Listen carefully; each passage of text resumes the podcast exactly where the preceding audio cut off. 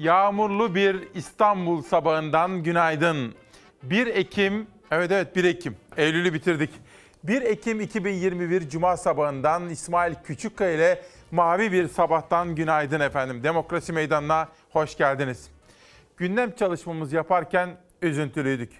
Gayet tabii ki sizlere her zaman böyle coşkulu, neşeli, enerjik ama doğru haberleri vermek istiyoruz. Fakat zamlar, zamlar peş peşe gelmeye başladı. Bugün bu sabahki çalışmamızın temel gündem maddelerinden birisi. Ve diyoruz ki maalesef bu kış zor geçecek. Doğalgaza %15'lik zam geldi. %15'lik zam daha vardı biliyorsunuz. Sanayide. Fakat sanayide üretim maliyetleri artınca ne olacak? Her birimizin aldıkları iğneden ipliğe her şeye zam gelecek. Bugün işte eni konu bu konuyu konuşmaya ve çözüm nerede diye sormaya çalışacağız. Bugün 1 Ekim 2021'de İsmail Küçükkaya Demokrasi Meydanı'nda bu kış zor geçecek diyoruz. Yönetmenim Savaş Yıldız kardeşimden rica etsem şöyle dışarıya bakalım. İstanbul'da yağmur var efendim. Havalar iyiden iyiye soğudu. Ve biraz sonra sizlere bugünün ve hafta sonunun hava durumu detaylarını da aktaracağız efendim.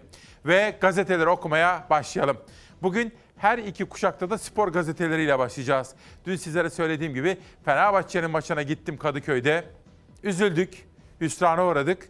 Aslında yenilirsiniz, yen, yenersiniz önemli değildir. Fakat sahada iyi bir futbol ve umut veren bir gelecek her zaman aradığımız şeydir efendim.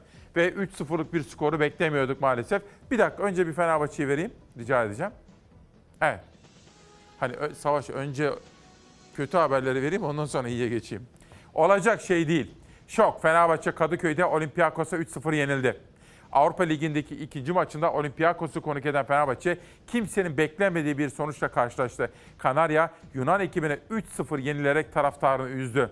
Olympiakos da Sors ile 62 ve 68'de Mo Masoras'ın golleriyle kazandı. Tabii ilk golünü 6. dakikada attı Olympiakos. Çok erken gelen bir goldü. Ama ne olursa olsun Fenerbahçe gol atabilirdi. Gol atacak pozisyonlara da girdi. Hele 6 pastan nasıl kaçırdılar birkaç kere inanılır gibi değil. Ama futbolda o kural hiç değişmedi. Atamayana atarlar diyor. Şimdi Galatasaray'a geçiyorum.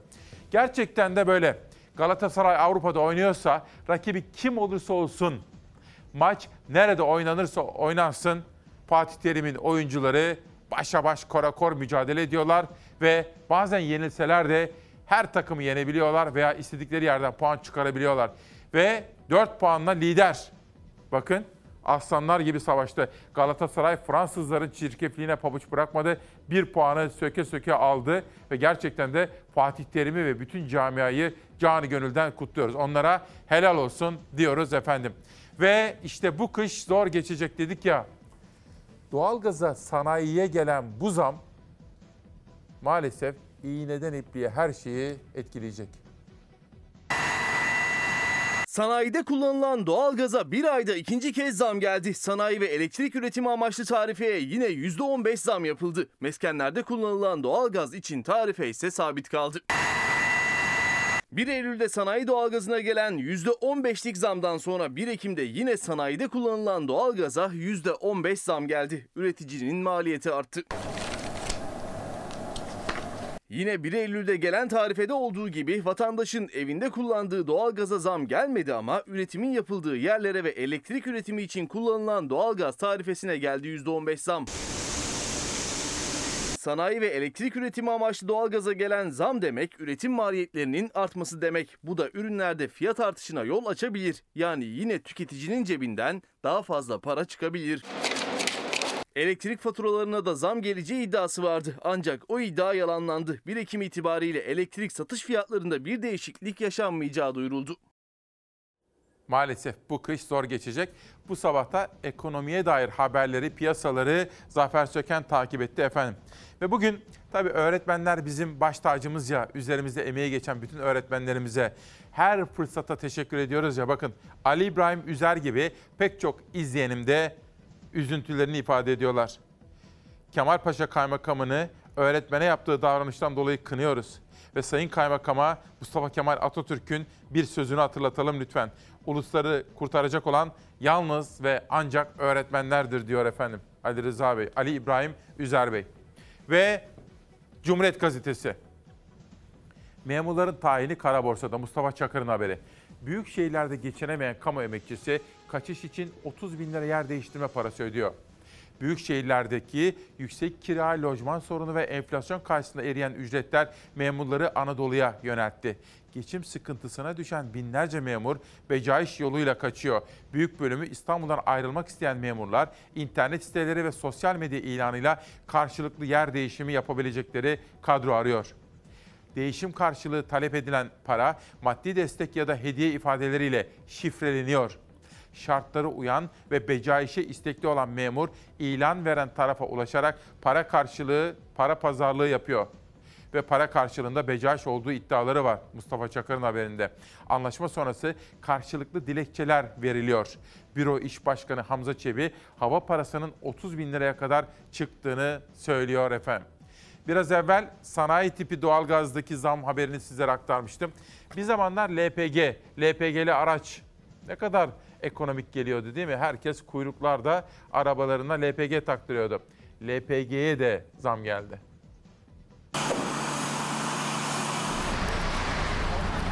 7 gün önce LPG'ye gelen 15 kuruşluk zamdan sonra LPG'li araç sahiplerini üzen bir haber daha geldi. Bu kez zam daha da büyük oldu. Bu gece yarısı itibariyle LPG'nin litre fiyatına 71 kuruş zam geliyor. Daha önce ÖTV'den karşılanıyordu akaryakıta gelen zamlar. Önceki gün benzine 29 kuruş zam geldi. O zam pompa fiyatına yansımadı. Ancak LPG'ye gelen zamlar nedeniyle ÖTV'den karşılanma yoluna gidilemedi. 24 Eylül'de gelen 15 kuruşluk zam pompa fiyatına yansıdı. LPG'li araç sahipleri daha 15 kuruşluk zammın hesabını yaparken onları üzecek ikinci bir zam haberi daha geldi. Hem de bu kez zammın oranı da miktarı da arttı. Yeni zam 71 kuruş olarak açıklandı. 1 Ekim'i 2 Ekim'e bağlayan gece yarısı yürürlüğe girecek LPG'de zamlı tarife ve LPG'nin litre fiyatı 6 liraya kadar dayanacak. Yapılacak zam sonrası LPG fiyatları İstanbul'da ortalama 5 lira 91 kuruşa, İzmir'de 5 lira 81 kuruşa, Ankara'da ise 5 lira 95 kuruşa yükselecek. Her şeyin bir çözümü var ama şunu kabul etmemiz gerekir. Bu kış zor geçecek. Sadece Türkiye'deki koşullar nedeniyle değil. Avrupa'da kara kış manşetleri atılıyor yabancı gazetelerde. Siz uyanan Çalarsat ailesine bir selam söyleyelim. Fatma Kandemir, Yılmaz Tosun, her şeye zam, aldığımız nefese zam gelir mi bilemem derken İbrahim Bey, kış varsın zor geçsin, bizim reisimiz var, bizim doğalgazımız var, Rusya bizi kıskanıyor derken Mihriban Oku'dan halk bıktı ama şu anda yapacak bir şeyimiz yok, sandıkta görüşeceğiz inşallah diyor.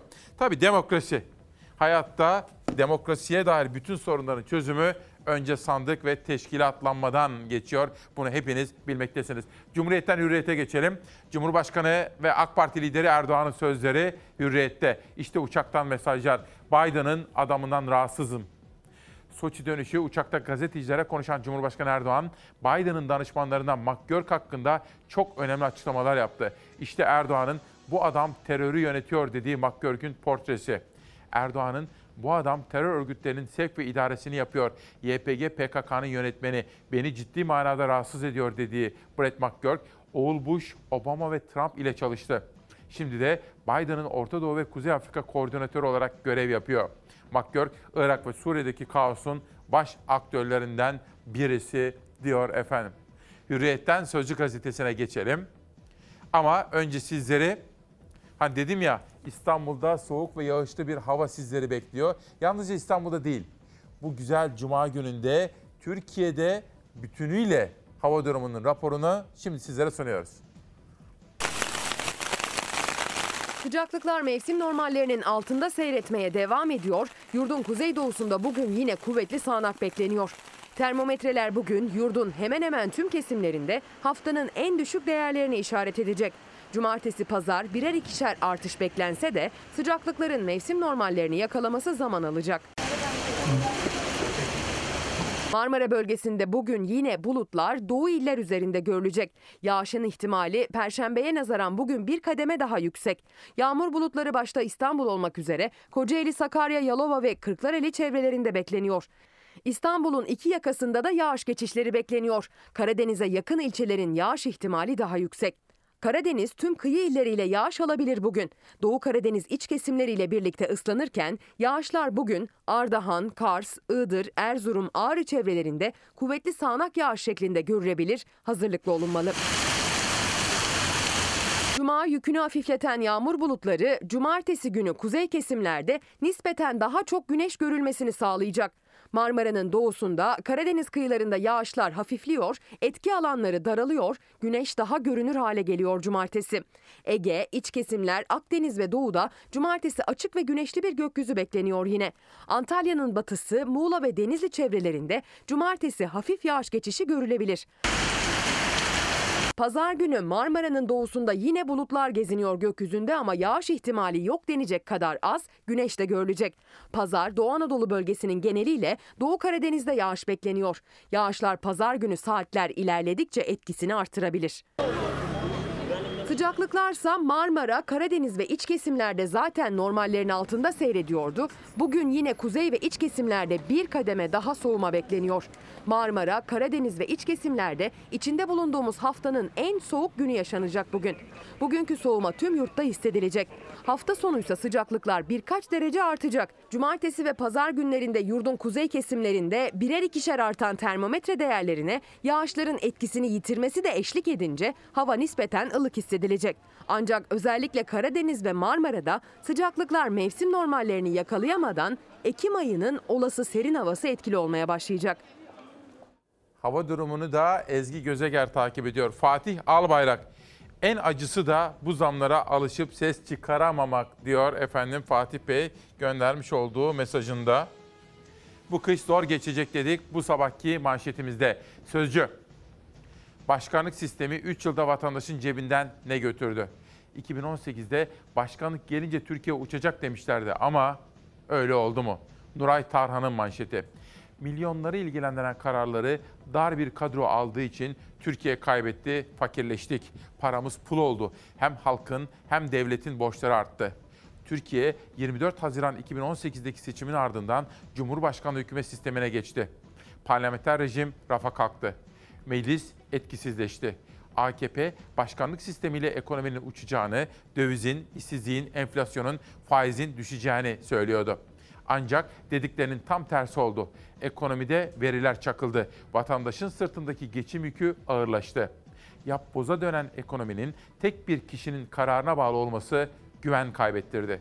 Yargıda, sağlıkta, dış politikada ve eğitimde de vaat edilenler gerçekleşmedi diyor ve Sözcü gazetesinin birinci sayfa editörleri dolardan enflasyona, kredilerden işsizliğe kadar çok farklı kriterlere bakmışlar ve başkanlık sistemine geçtiğimizden sonra Türkiye'nin yaşadıklarını rakamlarla okurlarına paylaşmışlar efendim.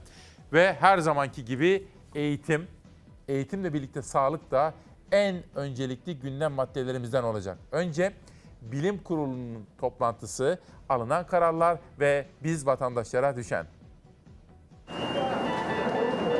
Olgu sayıları gerçekten 30 bine dayandı ve Türkiye ortalamasına baktığımızda 100 binde 260 civarında bir oranda seyrediyoruz. 200'ün üzerinde de can kaybı aslında salgının tüm hızıyla bizim ülkemizde devam etmekte olduğunun en önemli göstergesi. Salgının hızı tabloya da yansıyor. Günden güne artan vaka sayısı 30 bin sınırına ulaştı. Son 24 saatte 216 hasta daha yaşamını yitirdi. Bilim kurulu toplantısındansa yeni bir karar çıkmadı. Diğer ülkelerdeki gibi aşı kartı uygulamasına geçilecek mi merak ediliyordu. Sağlık Bakanı toplantıdan sonra yazılı açıklama yaptı. Sadece HES koduna bakılmaya devam edileceğini söyledi. Bir takım mecralarda yeni dönemde aşı kartı isteneceği iddia edilmiştir. Bakanlığımızın yurt içinde HES kodu uygulaması dışında bir uygulaması yoktur. Bilim kurulunun da yapacağı bir şey çok da yok. Bilim kurulu bir tavsiye e, kurulu. Bunların uygulanıp uygulanmaması tamamen siyasi otoriteye bağlı. Türkiye'de çift doz aşılama oranı 18 yaş üstünde %71,69. Önemli olansa nüfusun ne kadarının aşılandığı. Henüz %52'de Türkiye. Geçen sene elimizde aşı yoktu. Okullar online eğitimdeydi. Bizlere kısıtlamalar vardı erişkinlere. Birçok viral hastalıkta bizlere bulaşmadı. Ama şimdi bu sene durum daha farklı. Her yer açık, okullar da e, açık olarak devam ediliyor. Aşı sayesinde tüm kısıtlamaların kaldırılmasına rağmen vaka sayısı geçen seneki seviyelerine ulaşmıyor. Ancak yine her gün 200'den fazla can almaya devam ediyor koronavirüs. Çocuklar arasında da virüs hızla yayılıyor. 5-17 yaş arasında bulunan çocuklarımız aktif vakaların yaklaşık dörtte birini oluşturuyor. Mevcut tabloda okula giden çocuklarımız virüsle karşılaşsa da hastanede tedavi görmesi gereken bir durum ortaya çıkmamaktadır. Yüz yüze eğitimden geri adım yok dedi Sağlık Bakanı. Uzmanlar da aynı fikirde. Ancak tedbirlerin alınması, velilerin aşılanması şart. Bizim en büyük derdimiz çocukların evlere taşımasıydı. E orada da çok bir şey yapılmıyor. Biz okullarda gerekli önlemlerin alınması gerektiğini söyledik. E, ama ona yönelik de çok istenilen düzeyde bir çalışma yapılmadı okullarda. E, salgın devam ediyor. Biz de onu seyrediyoruz. Sizlerden gelen yorumlar, mesajlar, bir kampanya var. Engelli sağlıkçılar 4 yıldır açılmayan kontenjan mağduru oldular. Lütfen sesimizi duyurun. Atama istiyoruz diyorlar. Savaş Yılmaz, abi bu kış zor geçecek dediğin gibi. Doğalgaza ve elektriğe gelen zamlar hepimizi çok zorlayacak. Hükümetin marketlere değil de ısınma hakkımızla ilgili bir şeyler yapması gerekmez mi diyor. Bakın çok doğru. Çünkü marketler hani ne kadar kontrol edilebilir bilmem. Ama kontrol elektrikte, doğalgazda çok daha kolay sağlanabilir mi? Soru bu. Sözcüden Yeni Çapak'a geçelim. Soçi'de tam mutabakat.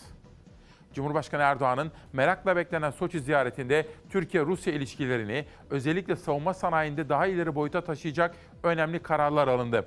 Erdoğan, Putin ile uzaya roket fırlatma, savaş uçakları, uçak motorları, gemi ve denizaltılarda müşterek çalışma için mutabakata vardıklarını açıkladı. Fakat şöyle bir durum var. Dün de işaret etmeye gayret etmiştim.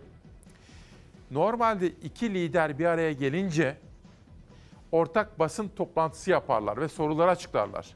İşte önce Erdoğan konuşur, sonra Putin konuşur. İki taraftan sorular gelir, onlar yanıtlanırdı.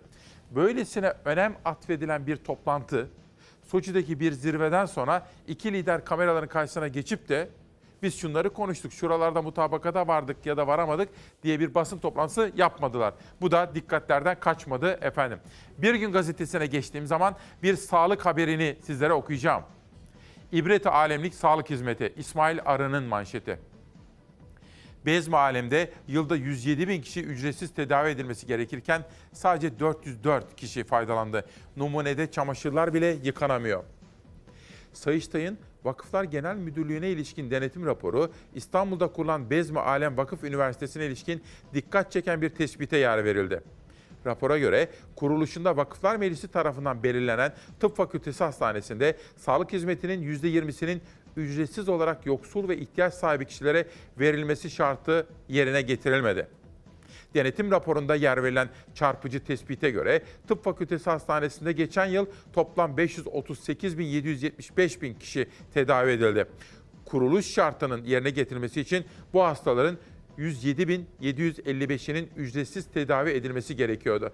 Ancak bir yıl içinde sadece 404 hasta ücretsiz olarak tedavi edildi denilmekte. Türkiye'den baktık, dünyada da mesela Rusya'da vaka sayıları almış başını gidiyor. Günlük bin vakalara kadar ulaştı. Her gün bine yakın insan hayatını kaybediyor. Bir haftadır vaka ve ölümlerin katlandığı Rusya, nüfusu oranla virüse bağlı en çok can kaybının yaşandığı ülke oldu. Amerikalı bilim insanları grip sezonunun başladığını açıkladı. Amerika Birleşik Devletleri'nde maske tedbirlerinin kalkmasıyla grip vakalarının hızla artacağından endişe ediliyor. Rusya bir haftadır görülmemiş vaka ve can kaybıyla karşı karşıya kaldı. Amerika Birleşik Devletleri'nden sonra ikinci, nüfusu oranla ise en çok can kaybının yaşandığı ülke oldu. Uzmanlara göre bunun sebebi Rusya'nın aşılamada yetersiz kalması. 144 milyon nüfuslu Rusya'da sadece 44 milyon insanın aşı süreci tamamlandı. Her gün 20 binden fazla vaka ve bine yakın ölümün kaydedildiği ülkede Kremlin sözcüsü Peskov ek tedbirlerin kapıda olduğunun sinyalini verdi. Ölümlerdeki artışın ardından aşı merkezlerine gelenlerin sayısı artmaya başladı. Birçok ülkede grip vakaları düşük seyretti. Bilim insanlarına göre nedeni tıbbi maskeler ve hijyene her zamankinden fazla dikkat edilmesi. Özellikle aşıda yol kat etmiş ülkeler maskeye de veda etti. Bu durum yeni başlayacak grip sezonu içinde tehlike çanlarını çaldı. Amerika Birleşik Devletleri'nde bilim insanları grip sezonunun başladığını açıkladı. Geçen sene var olan sıkı tedbirler bu yıl yok. Bu yüzden grip virüslerinin daha hızlı yayılacağı düşünülüyor. İngiliz virolog Richard Webby uzun bir aradan sonra grip virüsleriyle bu yıl karşılaşacak insanların bağışıklığının zayıf olabileceği konusunda uyardı. Grip virüsleri için antikor seviyelerini yükselten o doğal maruziyete sahip değiliz. Bu yüzden sezona girerken biraz endişeliyiz. Muhtemelen bu yıl grip virüslerine karşı normalde olabileceğimiz kadar bağışıklığımız yok. Dünyadaki gelişmeleri de Beyza Gözeyik takip ediyor efendim. Ve sırada esnafa ilişkin bir özel manşet olacak. Ama önce pencereyi okuyalım.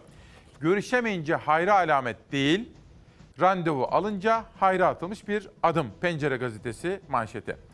Türkiye, Cumhurbaşkanı Erdoğan'ın dış politika gelgitlerine bir kez daha tanık oldu. Birleşmiş Milletler Genel Kurulu için gittiği New York'ta 21 Eylül'de değerli dostum Başkan Biden ile diyerek ABD Başkanı'nı övdü. İşler umduğu gibi gitmedi. Biden, Erdoğan ile ayaküstü bile olsa fotoğraf vermedi. Erdoğan iki gün sonra Türk evinde gazetecilere bu kez iki NATO ülkesi olarak şu anki gidiş pek hayra alamet değil. Sayın Biden ile iyi başladık diyemem dedi. Hatta 19 yılda Amerika ile olan münasebetlerimde geldiğimiz nokta maalesef iyi bir nokta değil dedi. Aynı Erdoğan 30 Eylül'de Soçi dönüşünde hayra alamet bazı adımlar atılıyor diyerek G20 ve iklim zirvesinde Biden ile görüşeceğini söyleyip memnuniyetini aktardı diyor gazete birinci sayfasında efendim. Ve muhalefet partileri esnafın ne kadar güçlük içinde olduğunu fark ettiler ki esnafla birlikte konuşarak onları dinlemeye ağırlık veriyorlar. 4 kişilik bir aile. Genel başkanım en ucuz çarşı olduğunu belirttim ben size. Kışlık botunu düşünelim en küçüğünden. 1000 lira vermesi lazım bana. 800 lira 1000 lira aslında. E ne yapacak bu insanlar? Önümüz kış. En ucuzu bile tercih edilse 4 kişilik bir ailenin kışlık ayakkabı ihtiyacı toplam 800 bin lira arasında değişiyor diyen ayakkabıcı esnafın kendisi. Muhalefet esnaf ziyaretlerini sürdürüyor. Gittiği her yerde benzer manzaralarla karşılaşıyor. KDV yüzde bir iken yüzde sekize çıktı. Onu bire indiren bizlik biliyorsunuz ama. Biliyorum. Sonra diyorlar ki fiyatlar yükseldi. 10 milyarlık bir ürün alıyorsa pazarcılar 800 milyon lira KDV biniyor. Bunu da biz ne yapıyoruz? Ürüne yansıtıyoruz. Ürüne yansıdığı zaman vatandaşın cebine yansıyor. Bu da fiyat artışına sebep oluyor. Şimdi hükümet ne diyor? Fahiş etiketlerle mücadele edeceğiz diyor değil mi? Evet. Peki fahiş maliyetlerle kim mücadele edecek? Yani Değil mi? Evet. Üretici yok oluyor. Üretici gidiyor. Yani gitgide maliyetleri yükseldi. Hiç kimse maliyetleri anlatmıyor. Ankara'nın Polatlı ilçesinde bir esnaf karşısında Deva Partisi lideri Ali Babacan'ı görünce vergilerden ve maliyet artışından dert yandı. İyi Parti lideri Meral Akşener ise Kırşehir merkezde ve ilçelerinde esnaf ziyaretlerini sürdürdü. İşler nasıl arkadaş? Muzlardan belli olmuyor mu? Evet haline gelişen. Ben şu muzları aldırtacağım bizimkilere dağıtsınlar yesinler. Esma Hanım çabuk. Biz çıktıktan sonra şu muzlardan al. Yolun açık olsun, yolun açık. Kırşehir'in Mucur ilçesinde bir manavın kararmış muzlarını satın aldı Akşener. Bir bakkalın küçük kızına broş ve küpelerini hediye etti. Ben senin babaannene benziyorum anneannene mi? Babaanneme. Babaannene benziyorum. Oy ben de babaanneyim zaten. Kendin söyle vereceğim. Zaten beğendik yani. Onu mu beğendin? Ay bunu beğendin. Bence bunu beğenmedin mi? Bunu da beğendim. Ah! Ah! Vereyim mi?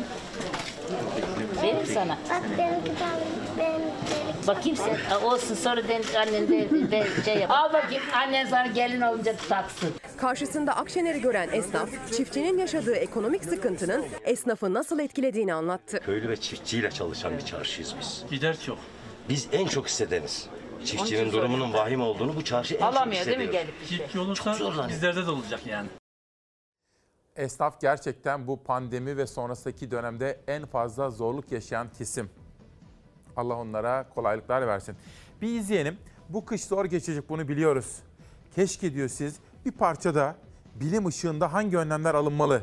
Bütün bunları da gündeme getirebilseniz diyor. Doğru. Dilimiz döndüğü kadar bunları dile getirmeye çalışıyoruz ama demek ki daha fazla yapmalıyız. Orhan Fikri Bey terörle mücadelede en ön saflarda görev alan uzman çavuşlarımız hak arama mücadelesinde en geri sıralarda. Her fırsatta polisimizle ilgili 3600 ek göstergeyi hatırlatıyoruz ya. Biz bugün uzman çavuş teşkilatlarımıza da 3600 ek göstergenin verilmesini istiyoruz diyor.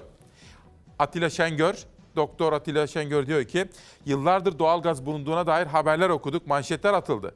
Milyarlarca metreküp doğalgaz müjdeleri verdiler. Acaba bunlar ne oldu? Doğalgaza bu kadar yüklü zamların geldiği bir dönemde sorgulayalım mı? Niçin sürekli doğalgaz bulunduğumuz bulduğumuz halde fiyatlar artıyor diyor Doktor Atilla Şengör de böyle bir mesaj göndermiş efendim. Oksijen gazetesine geçelim. Taliban'ın kalbine yolculuk Nimet Kıraç'ın kalemiyle. Taliban'ın kurulduğu yer olan Kandahar aynı zamanda örgütün kalesi. Taliban'ın kurucularından Molla Ömer'in köyünde yol arkadaşı Muhammed Haşim Haşimi ile röportaj yapmışlar. Müslüman olup olmadığımı merak ediyor. Ardından yanımdaki pembe kapaklı küçük Kur'an'ı ona hediye etmemi istiyor. Kentte yaşayanlar artık daha güvende hissediyorlar. 18 yaşında İbrahim kendisini hiç bu kadar ülkesine ve bayrağına ait hissetmediğini söylüyor. Kadınlarla konuşunca ise tablo farklı.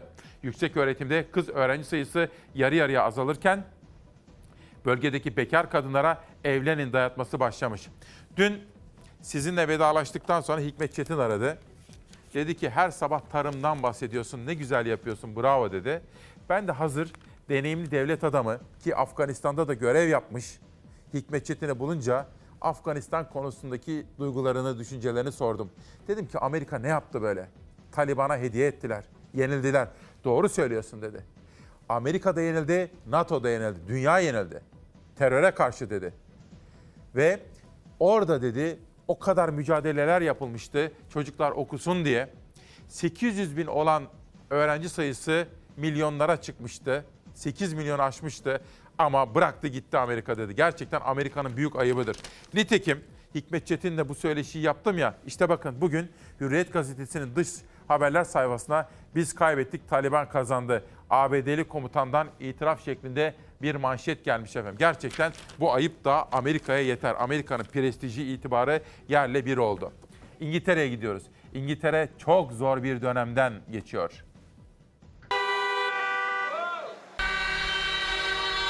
İngiltere Avrupa Birliği'nden ayrıldı. Tır ve kamyon şoförü azaldı. Nakliyat aksayınca akaryakıt krizi çıktı. 5000 tır sürücüsüne geçici vize vermeyi planlayan hükümet aylık 40 bin lira maaşla şoför aramaya başladı. Başbakan Johnson sorun çözülmeye başladı dese de benzin istasyonlarının önünde hala uzun kuyruklar var. İngiltere'nin Avrupa Birliği'nden ayrılmasıyla 10 binden fazla yabancı sürücü vize nedeniyle ülkeye gelmekten vazgeçti. Şoför kıtlığı sonrası akaryakıt ve gıda tedarik zincirinde sorunlar çıktı. Halk yakıtsız kalmamak için petrol istasyonlarına akın etti. I've literally been waiting for petrol for three days. Like all weekend, I've had no petrol. Kriz günden güne büyüdü. Petrol istasyonlarındaki yakıt kuyruklarında kavgalar çıktı. Akaryakıt krizi ulaşımı aksattı. Londra'daki kanser hastalarının randevuları ertelendi. Hükümet önce kriz yaşanmadığını savundu. Daha sonra 3 aylık geçici vizeyle 5000 tır sürücüsü alınacağını ilan etti. İngiltere'de tır sürücüsü olmak için 18 yaşından büyük ve ülkede geçerli ağır yük vasıtası ehliyeti gerekiyor. Ayrıca sürücülük yeteneğinin ölçüldüğü profesyonel yeterlilik sertifikası isteniyor. Tır sürücülerinin maaşı yıllık 20 bin sterlinden başlıyor. Zamanla 40 bin sterline yükseliyor. Bir başka deyişle bir tır sürücüsü aylık 40 bin lira maaş alıyor. İngiltere'de 100 bini yakın tır şoförü açığı var. Kısa sürede açığı kapatmakta zorlanan hükümet birkaç gün sonra askerleri de devreye sokacak. Koronavirüsün yarattığı tır ve tanker şoförü eksikliğinin tüm dünyayı etkilediğinin farkında olmak çok önemli. Polonya'da 123 bin, Almanya'da 60 bin şoför ihtiyacı var. İngiltere Ulaştırma Bakanı Grant Shep, Almanya'da Polonya'da tır şoförü eksikliği yaşıyor dese de iki ülkede de ne benzin istasyonlarının önünde uzun kuyruklar var ne de marketler marketlerde raflar boş. İngiltere'de gıdaların raf ömrünün uzatılması için kullanılan karbondioksit üretiminde de kriz yaşanıyor. Ve taksi meselesi bugün bu konuyu da takip edeceğiz.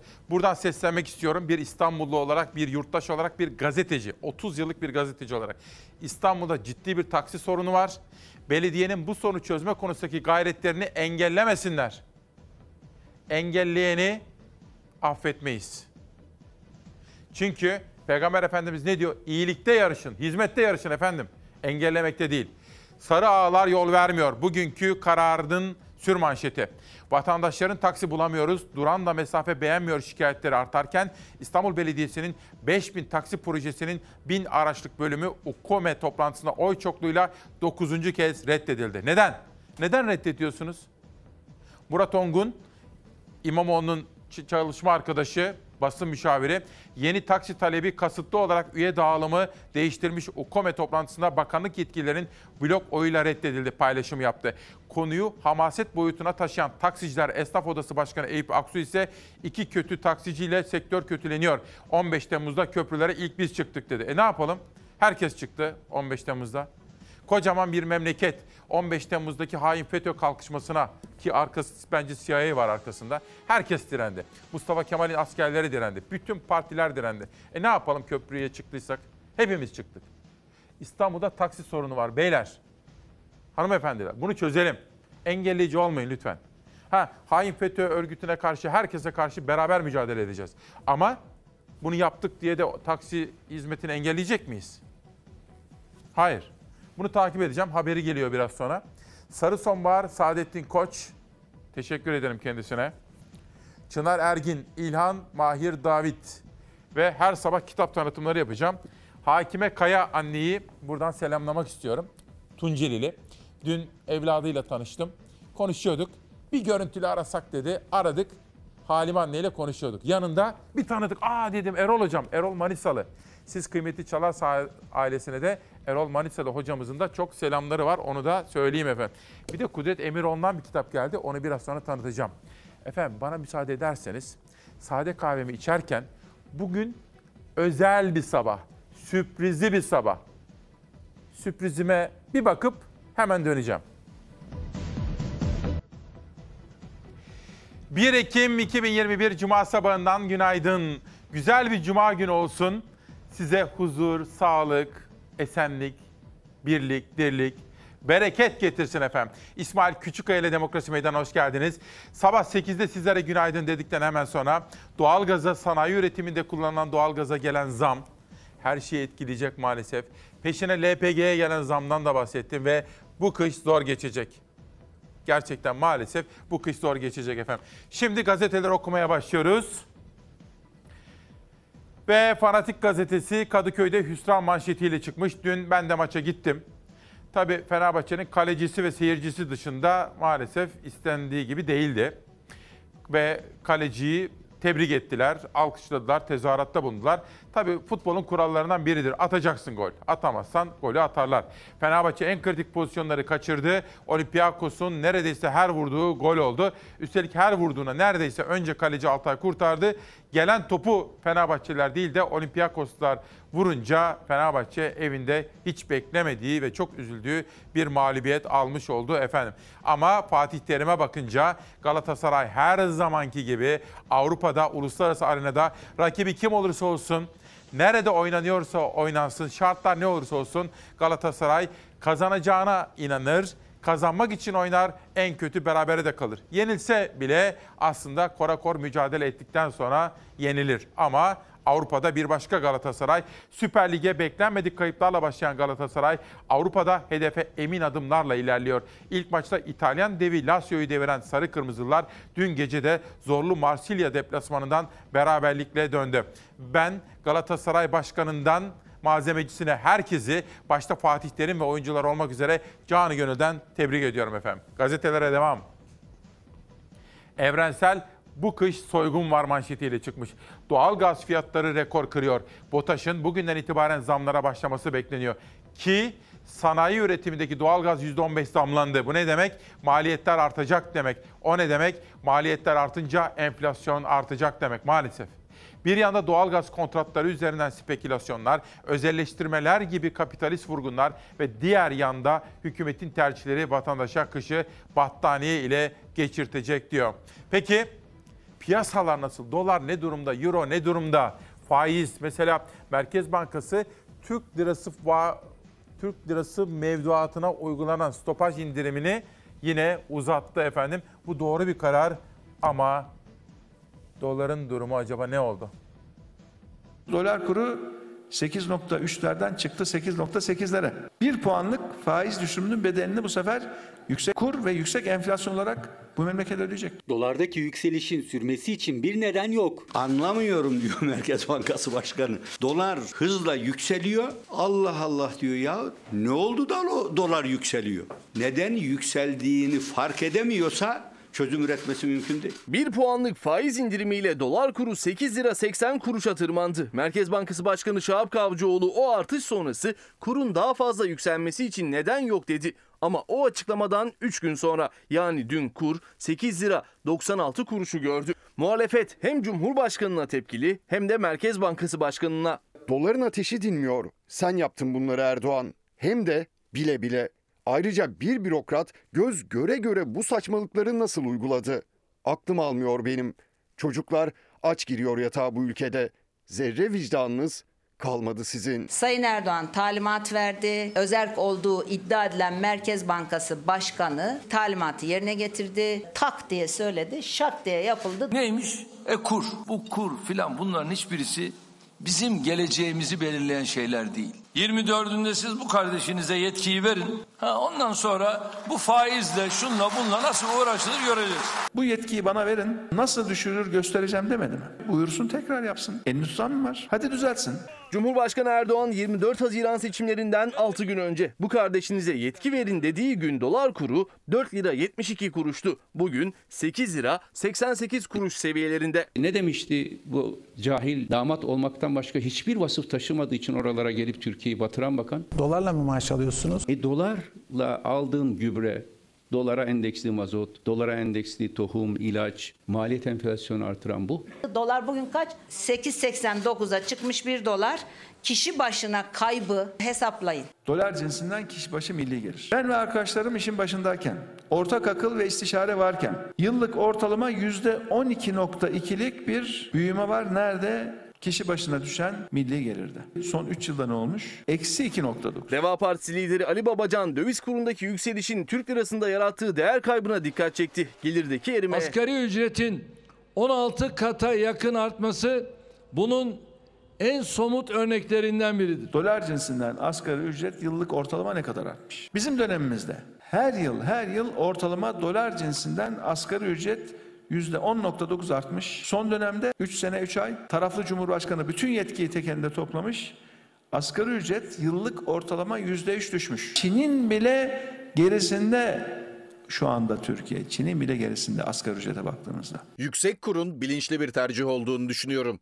Kur düşsün istenmiyor. Kur artışının üretimi teşvik etmek için kullanıldığını sanıyorum. Vatandaş döviz kurundaki yükselişle vatandaş fakirleşiyor derken İş Bankası Genel Müdürü de iktidar üretimi teşvik için kuru bilerek yüksek tutuyor çıkışı yaptı. Yabancı yatırımcılarsa faiz indirimi haftasında 415 milyon dolarlık tahvil sattı. Aynı hafta 36 milyon dolarlık hisse senedi aldı. Öte yandan Türk lirası mevduatında uygulanan stopaj indirimi 31 Aralık tarihine kadar uzatıldı. Bu kış zor geçecek efendim. Milliyet gazetesinden bir çevre manşeti Mert İnan imzası taşıyor. Tarihin tanığı kayalık dümdüz oldu. Asos Antik Limanı'nda ıslah çalışmasında kayalık oyuldu. Asos sevdaları tepki gösterirken otelciler kayalar düşüyordu, insan hayatı tehlikedeydi dedi. Geçtiğimiz hafta size bu haberi sunmuştuk. Önümüzdeki günlerde de bu konuyu takip etmeyi sürdüreceğiz efendim. Onu da şimdiden anons edelim. Ve buradan iktidara seslenmek istiyorum. İstanbul'da bir taksi sorunu var. Nüfusa oranlarsak taksi sayısı yetersiz. Taksi hizmetinden memnun değiliz. Dolayısıyla belediyenin bu konudaki çabalarını, çözüm bulma arayışlarını desteklemeniz gerekiyor. Halka hizmet değil midir efendim hakka hizmet? Lütfen engellemeyin. Dokuzuncu keredir reddedildi. Karar gazetesi sarı ağlar yol vermiyor manşetiyle çıkmış bu sabah. İstanbul Büyükşehir Belediyesi'nin bin yeni taksi teklifi UKOME'de 9. kez reddedildi. Bakın 30 yıllık bir gazeteci olarak söylüyorum. Halkımız hizmette yarışılmasını emreden bir kültürden gelmektedir. Bu kültüre bağlıdır ve bu kültüre inanır. Halkımız hizmet etme çabasında olanların engellenmesini affetmez. Önergeyi geldiği şekliyle oylarınızı arz ediyorum. Kabul edenler, Etmeyenler oy çokluğuyla kabul edilmemiştir. Taksi yetmiyor. Bakın biz duraktayız. Günde en az 300 kişiye telefonda yok çekiyoruz. Müşteri artık diyor ki yok gene mi yok diyor. İstanbullu taksi bulamamaya devam edecek. Çünkü UKOME toplantısında İstanbul Büyükşehir Belediyesi'nin bin yeni taksi teklifi 9. kez reddedildi. İstanbul'un nüfusuna yetmeyen taksiler hem şoförler hem de yolcu için büyük sorun. Mevcut sistemde sadece plaka sahipleri kazanıyor. Ben 20 senedir yapıyorum. Hiç İstanbul'u bu kadar taksi sorunu yaşarken gördünüz mü? Yok görmedik.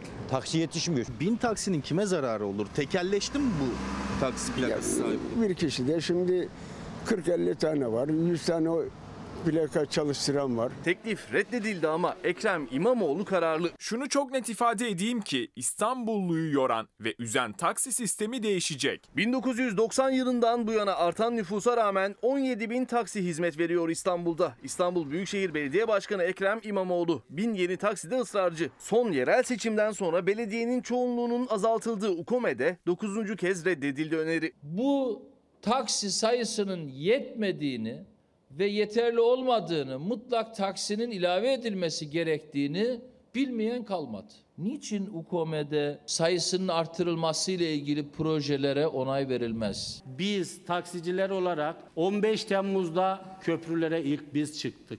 Burası teknik bir konu. Siyaset yapılacak yer değildir. Tartışmalar eşliğinde 9. kez yeni taksilerin reddedilmesinin sebebi taksi şoförlerine göre plaka sahiplerinin kazancının düşecek olması. Plakaların değeri 2 milyon liranın üzerinde. Özel şirketlerin de aracılık yaptığı sistemde şoförler kazanamıyor, İstanbullularsa taksi bulamıyor. Ya bugün 300 lira mal sahibine güveniyor diyor. 100 lira yakıt, 35-40 lirası sigortaya gidiyor. Bir 60 lirada yemek yesin. 400 lira bir de 60 lira 500 lira. Direksiyona çıktığı zaman 500 lira borçlu. Araç var mı abicim? Şu anda hiç aracım yok hanımefendi. Tamam sağ olasın. Siz de sağ olun. Röportajımız sırasında durağın telefonu ikinci defa çalıyor ve ikinci defa taksi yok denecek müşteriye. Ee, bir araç yollar mısınız? Hanımefendi şu anda hiç aracım yok maalesef. Ya niye burada hiç araç yok ya? Ablacığım kolay gelsin. Sağ olun, Var mı? teşekkür ederim.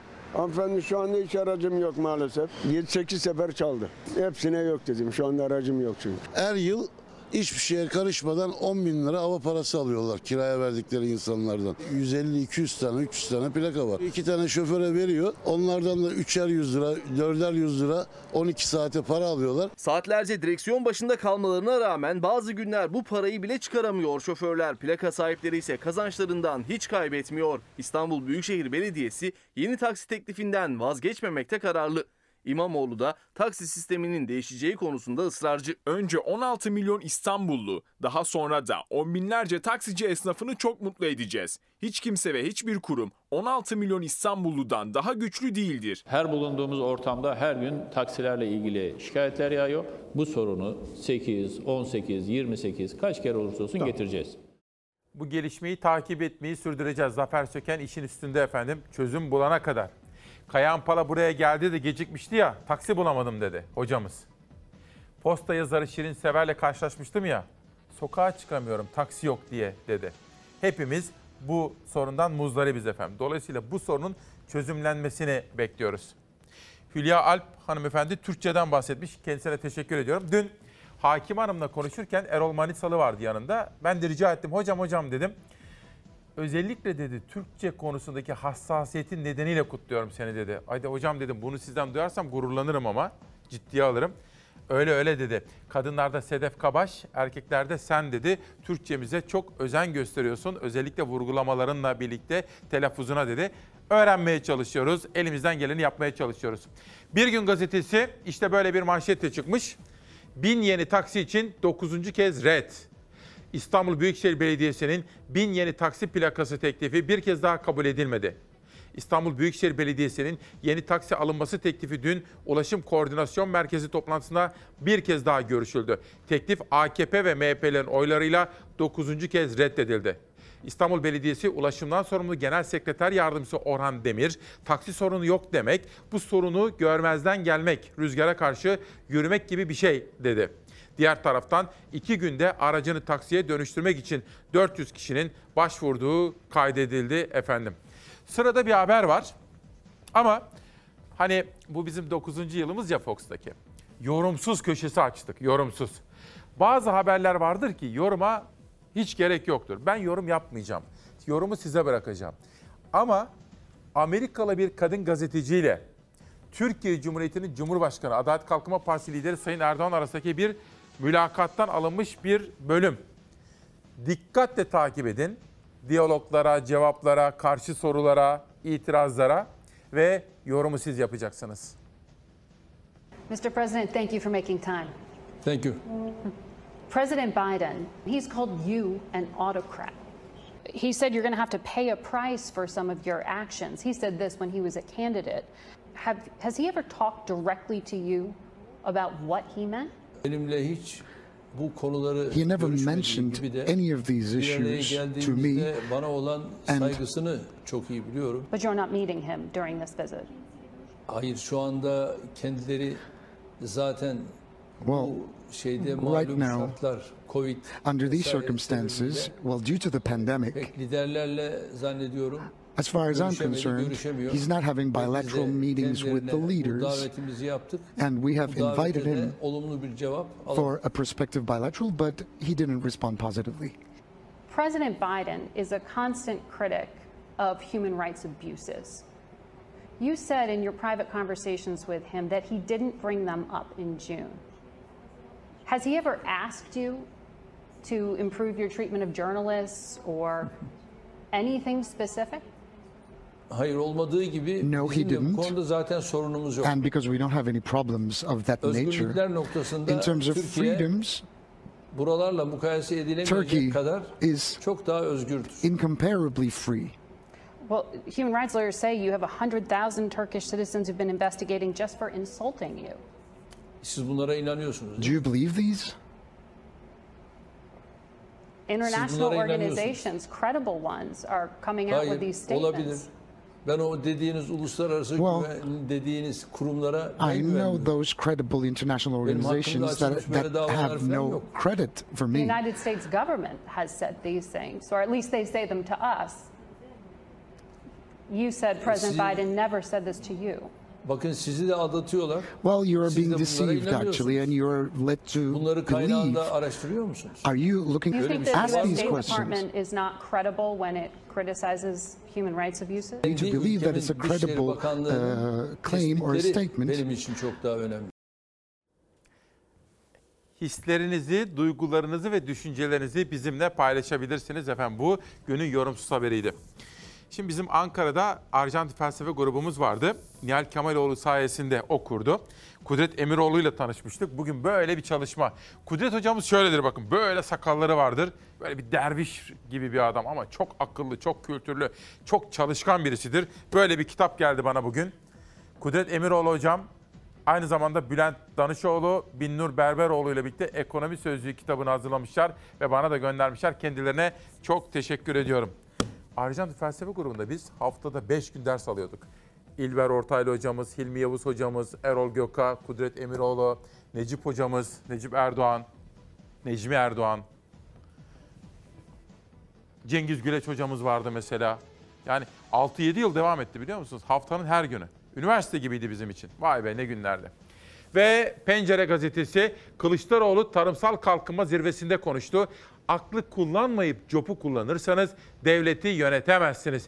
İktidarda ilk iş çiftçinin kredi faizini sileceğiz.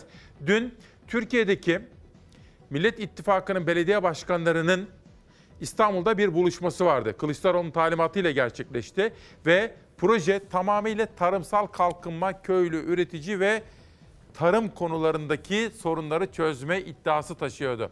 Kılıçdaroğlu'nun açıklamaları. İlk yapacağımız iş ilk bir haftada çiftçinin ister bankalardan ister tarım kredi kooperatifinden aldıkları kredilerin faizlerini ilk bir haftada sileceğiz. Bitti. Faiz yok. Ana parayı da makul şekilde alacağız.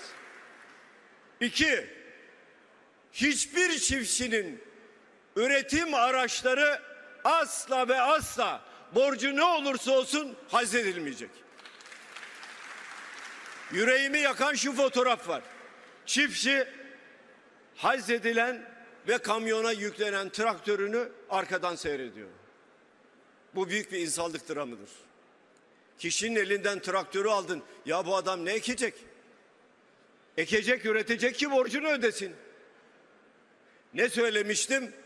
Eğer copla bir şeyi yönetmeye kalkıyorsanız başarılı olamazsınız. Aklı kullanmanız lazım. Aklınızı kullanmanız lazım. Şimdi Akşener hani esnafa çok yönelerek doğru yapıyor. Kılıçdaroğlu köylüye, üreticiye yönelerek o da doğru yapıyor.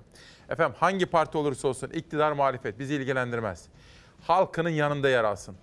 Esnafın, köylünün, işçinin, işsizin, emeklinin yanında yer alsınlar. Bir büyüğün mesaj atmış. Günaydın. Dolar yükselmiyor. Doğru ifade şudur. Türk lirası değer kaybediyor. Bakın o da bir düzeltme efendim. Sırada yine bir çiftçi haberi var. Çiftçi deyip durmamızın sebebi zor zamanlar geliyor. Kendi kendine yeten tarımda bir ülke olmak durumundayız eskiden olduğu gibi. Her sabah Demokrasi Meydanı'nın temel gündem maddesi çiftçidir efendim. Kitaplara şöyle bir bakalım. Coşkun Salar'dan yeni gelen bir kitap. Ha bu arada bakın Kız Kulesi, Galata Kulesi'ni görünce aklıma geldi. Kız Kulesi'ndeki çalışmalar da devam ediyor. Bu arada dün çok hoşuma giden haberler gördüm gündem çalışmamızı yaparken. Atatürk Kültür Merkezi 29 Ekim'e yetişiyor. Buraya gelmişti ya bakan. Kültür ve Turizm Bakanı Mehmet Ersoy. 29 Ekim Cumhuriyet Bayramımıza yetiştireceğiz. Cumhurbaşkanımızın talimatı var demişti. Tabelaları asılmış. Savaş fotoğrafları vardı onun ya. Bir bulabilir misin? Dur çiftçi haberini vereceğim. Oda TV'de de haber fotoğraflarını gördüm efendim. Şimdi şu dikkatimizi çekti. Tabi Şimdi bu fotoğraflar Atatürk Kültür Merkezi'nin içeriden çekilmiş fotoğraflar. Oda TV'de gördüm bunu. Fakat tabelayı alayım arkadaşlar rica edeyim. Önünde yok mu? Tabela fotoğrafı yok mu sizde? Ha onu bir bulur musunuz ya lütfen rica ederim. Çünkü çok konuşuluyordu, çok tartışılıyordu. Atatürk Kültür Merkezi diye tabelaları asıldı efendim. İsim tartışması da bitmiş oluyor böylece. Amacını belirle sonrası kolay. Ayşen Laçiner'den gelen bir kitap. Gizem Köseoğlu Yılmaz yeni çıkan kitabını da göndermiş. Ve bugünkü Çalarsat gazetesi Duru Arca ve Orkun Özgül beraberce hazırladılar. Onlara çiftçi gazetesi istiyoruz dedik. Zeray Kınacı da koordine etti. Emekleri için her üçüne de teşekkür ediyorum. Çiftçilerin yarısı toprağı terk etti. Girdi maliyetleri arttı. Son 12 yılda çiftçiler tarımdan uzaklaştı. Çiftçiler borçlarının faizlerinin silinmesi talebiyle Ankara'daydı.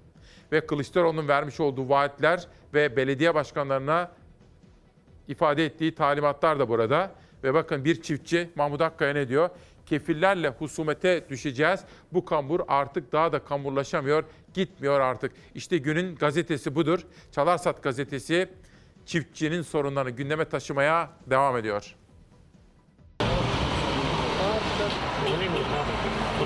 Fedakarlık da yapılacaksa yine bizler çiftçi olarak bizler yapalım. Ama bu gölün suyunu kurutmayalım. Yani bu vatandaşa çok yazık. Bu kambur artık daha kamburlaşmıyor. Kamburları artık daha da kamburlaşmıyor. Fedakarlık yapmaya hazırlar ancak borçları çoktan boylarını aştı. Tarım Kredi Kooperatifine olan borçları yapılandırıldı ama %30 peşinat şartıyla sunulan yapılandırmadan ya hiç faydalanamadılar ya da yüksek faiz oranlarıyla taksitlere yetişemediler. Bir türlü yetişemiyoruz. Yatırdığımız paralar hep buharlaştı uçtu gitti. Yapılandırma değil bu bir zulüm.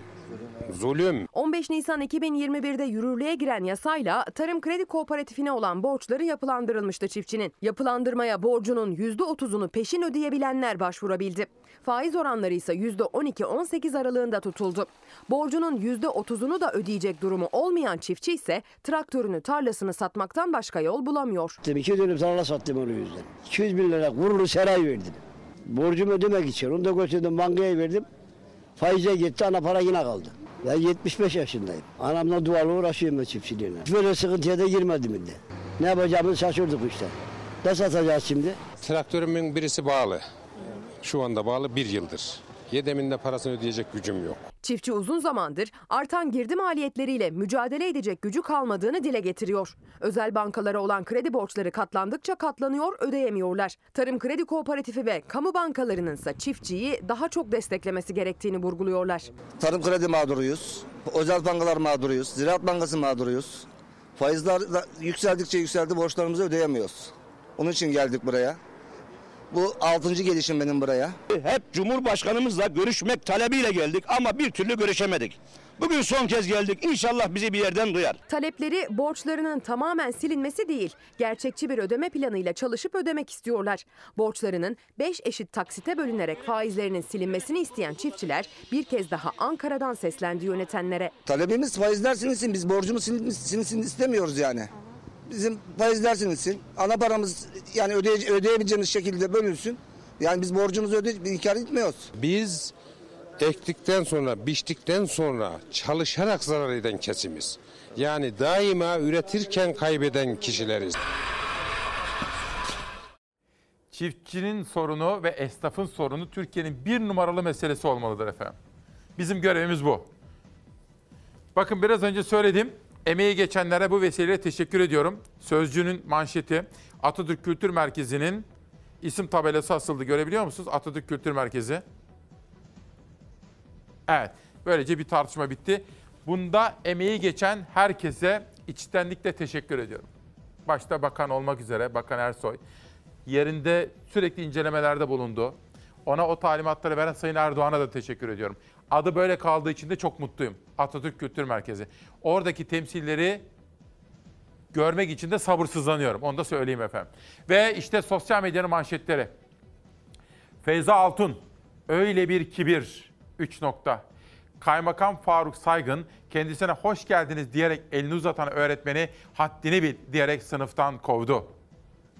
Ve biz bu vesileyle üzerimizde emeği geçen çocuklarımızda emekleri olan bütün öğretmenlerimizi emekli olsun, şimdi görevde olsun saygıyla selamlıyoruz. Yitirdiğimiz öğretmenlere dualar okuyoruz efendim. Öğretmenlerimiz baş tacıdır. Feyza Altun öyle bir kibir diyerek bir paylaşım yapmış. Bülent Mumay, HDP barış sürecinden ders çıkarmış anlaşılan. Kapalı kapılar ardındaki görüşmeler yerine CHP'nin çözümün adresi meclistir yaklaşımına destek gibi görünüyor. Buldan T24'te. Kürt sorununun çözümünde süreç şeffaf yürümelidir. Kapalı kapılar ardında yapılan görüşmenin sakıncalı olduğunu düşünüyorum. Meseleleri Türkiye toplumuyla birlikte tartışmanın sorunun çözümüne daha çok katkı sağlayacağını düşünüyorum diyor. Bülent Mumay da buradaki tutumu destekleyen bir yazı kalemi almış. Dün bu iddia Fatih Altaylı'nındı ve doğru çıktı. Erdoğan'ın seçimler için 20 yıldır birlikte çalıştığı ismi Meral Akşener transfer etti Faruk Acar. Gerçekten son derece dikkat çekici. Hatırlarsanız eskiden de İbrahim Uslu Sayın Erdoğan'la birlikte çalışırdı. Uzun yıllardır o da şimdi Kılıçdaroğlu'nun yakın çalışma arkadaşlarından birisi oldu. Ona danışmanlık hizmeti veriyor. Çok ilginç gelişmeler yaşanıyor. Tabii bir taraftan da Adalet ve Kalkınma Partisi de Erdoğan da rahmetli Erol Olçoğ'un yerini de dolduramadı. O da bir başka vaka. İbrahim Karagül, İran Karabağ zaferinden sonra Azerbaycan'ı sıkıştırmaya başladı. Sınıra askeri yığınağı yaptı. Ermenistan'a desteği artırdı. Tehdit söylemleri öne çıkardı. Türkiye, Azerbaycan, Pakistan üçlü tatbikatlarını hedef aldı. İran gerilimi tırmandırıyor diyor İbrahim Karagül. Uzun yıllar Yeni Şafak gazetesini de yöneten bir gazeteci.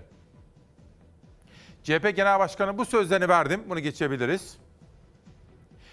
Ulaştırma Bakanı Kara İsmailoğlu paralel evrenden seslendi. Halkımıza refah taşıyor. Türkiye'yi şaha kaldırıyoruz.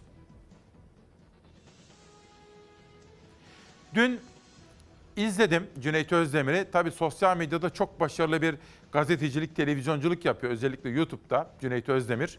Kadın voleybolcularımızın en büyük başarısı sahalardan çok kalplerde. Onlar yeni rol modellerimiz.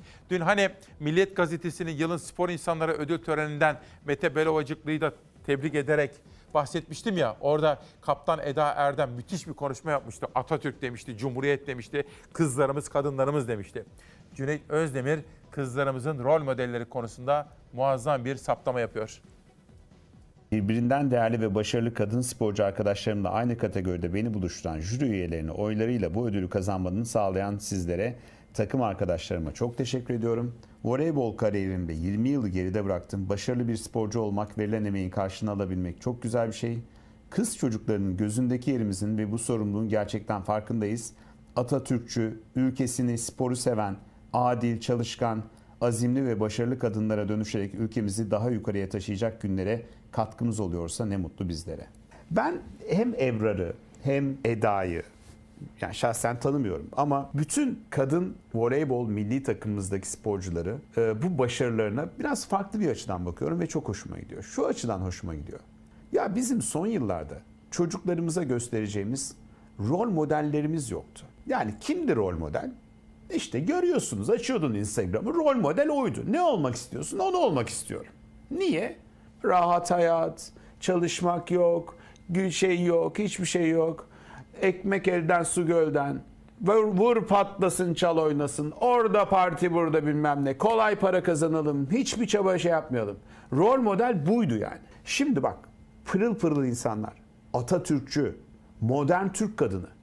Başarılı, özgür, birbiriyle dayanışma içinde, adil. 20 yıldır uğraşmış. Milli takımın kaptanı olmuş Eda Hanım ya. Düşünün yani abi. Bu başarılar bir günde gelen başarılar değil yani. Ebrar İtalya'da oynuyor ya. İtalya'nın büyük takımlarından birinde oynuyor anladığım kadarıyla. İşte bizim çocuklarımız bu başarılı sporcu kadınlarımızı rol model olarak almalı. Alın terinin emeğini bilmeli. Çalışmadan bir yere gelinmeyeceğini görmeli. Eğer çalışırsa bu ülkede böylesine dünya çapında başarılara imza atacak takımların olduğunu, o takımların bir parçası olabileceğini bilmeli yani. O yüzden ben çok sevindim. Bu pırıl pırıllar ya, şunlara bak. Pırlanta gibi insanlar hepsinin pırıl pırıldığı ya ayrı ayrı hepsini böyle gidip sarılmak istiyorsunuz yani. Cüneyt'e katılıyorum. Bravo diyorum kendisine. Atilla Ferah hem sağcıyız hem solcu futbolcuyuz futbolcu. Mahmut Bozkurt yeni çıkan kitabıyla bu sabah Çalar Saat'te. Yerel gazeteler benim en sevdiğim bölümlerden birisi. Bakın Boğaz Gazetesi Asos'a kıymayınız diyor. Çanakkale Çevre ve Doğa Dernekleri Federasyonu Başkanı Bünyamin Nami Tonka, son dönemde antik liman bölgesine yapılan kaya ıslah çalışmalarıyla gündeme gelen Asos'a ilişkin açıklamalarda bulundu. Biz de bu konuyu yine yakından takip ediyoruz. Trakya'dan Diyarbakır'a geçelim. Serbest piyasa mahkumuyuz. Bu da Gönül Hanım'ın Gönül Morkoç'un haberi. Maliyetler %200 arttı, besiciler isyanda. Artan yem fiyatları, elektrik ve su faturaları Diyarbakır'da besiciyi perişan etti. Maliyet artışlarından sonra besicilere ikinci darbeyi de et ve süt kurumu vurdu. Kurum karkas etin alım fiyatını 42 lira olarak belirledi diyor. Bu arada yakında yanlış hatırlamıyorsam 14-15 Ekim gibi Ahmet Güneştekin Diyarbakır'da çok önem verilen bir sergi açıyor efendim. Onu da söyleyelim. Dün veya önceki günde Ahmet Arif ile ilgili özel bir gösterim vardı Diyarbakır'da. Diyarbakır'ın kültür sanat hayatı da gelişsin istiyoruz. Ve doğudan batıya geçelim. Diyarbakır'dan Ege'ye, İzmir'e yoksulun öğünü olmaktan çıktılar diyor. İzmir'de sabah kahvaltılarının vazgeçilmezlerinden olan gevrek ve boyoz bugünden itibaren 2,5 liradan satılıyor. Boyoz ve gevreği satın alırken vatandaşlar artık bir kez daha düşünmek zorunda kalacak. Sercan Özipekçi'nin İzmir'e ilişkin bu tatsız haberi. Valla boyoz da yumurta ne güzel olur değil mi? Simit de peynirle zeytin de çok güzel olur. Gevrek, Gevrek. Böyle bağırırdık simit satarken. Gevrek. Aa, bak çocukluğuma gittim bir anda. Serhat Kilis. Vatandaş işsizlik arttı, alım gücü düştü, ekonomi can çekişiyor manşeti atmış. Bu haberde de İbrahim Özcan imzası var. Serhat e, Savaş bu yeni gazete değil mi? Ha, ara ara iyi. Yerel gazeteleri de Savaş Yıldız'la birlikte seçiyoruz. Ben bu Serhat'ı hiç görmemiştim. Kadın gazetesi bizim mutlaka sıklıkla ifade etmeye çalıştığımız gazetelerden biri. Barınamayan kadın öğrencilerin durumu daha da zor. Bence günün çok çarpıcı bir manşeti bu. Kadın gazetesini Mersin'i de kutluyorum. Üniversite öğrencilerinin bütçelerine uygun ev, yurt bulamadıkları için barınamıyoruz diyerek parklarda başlattıkları eylemleri sürerken bu durumdan en çok kadın öğrencilerin etkilendiği belirtiliyor. Bir çevre haberine gidiyoruz efendim şimdi. Neydi hatırlıyor musunuz? Ülkesini en çok seven, ülkesinin taşını, toprağını, suyunu, havasını, deresini, gölünü en çok koruyandır. Plastikler, cam şişeler, lastikler, sandalyeler hepsi denizden çıkarıldı. Plastiğin üretilmesi saniyeler, kullanılması dakikalar, doğada kaybolması yüz yıllar hatta bin yıllar e, alabiliyor. Bu bağlamda e, çok daha dikkatli olmamız gerekiyor.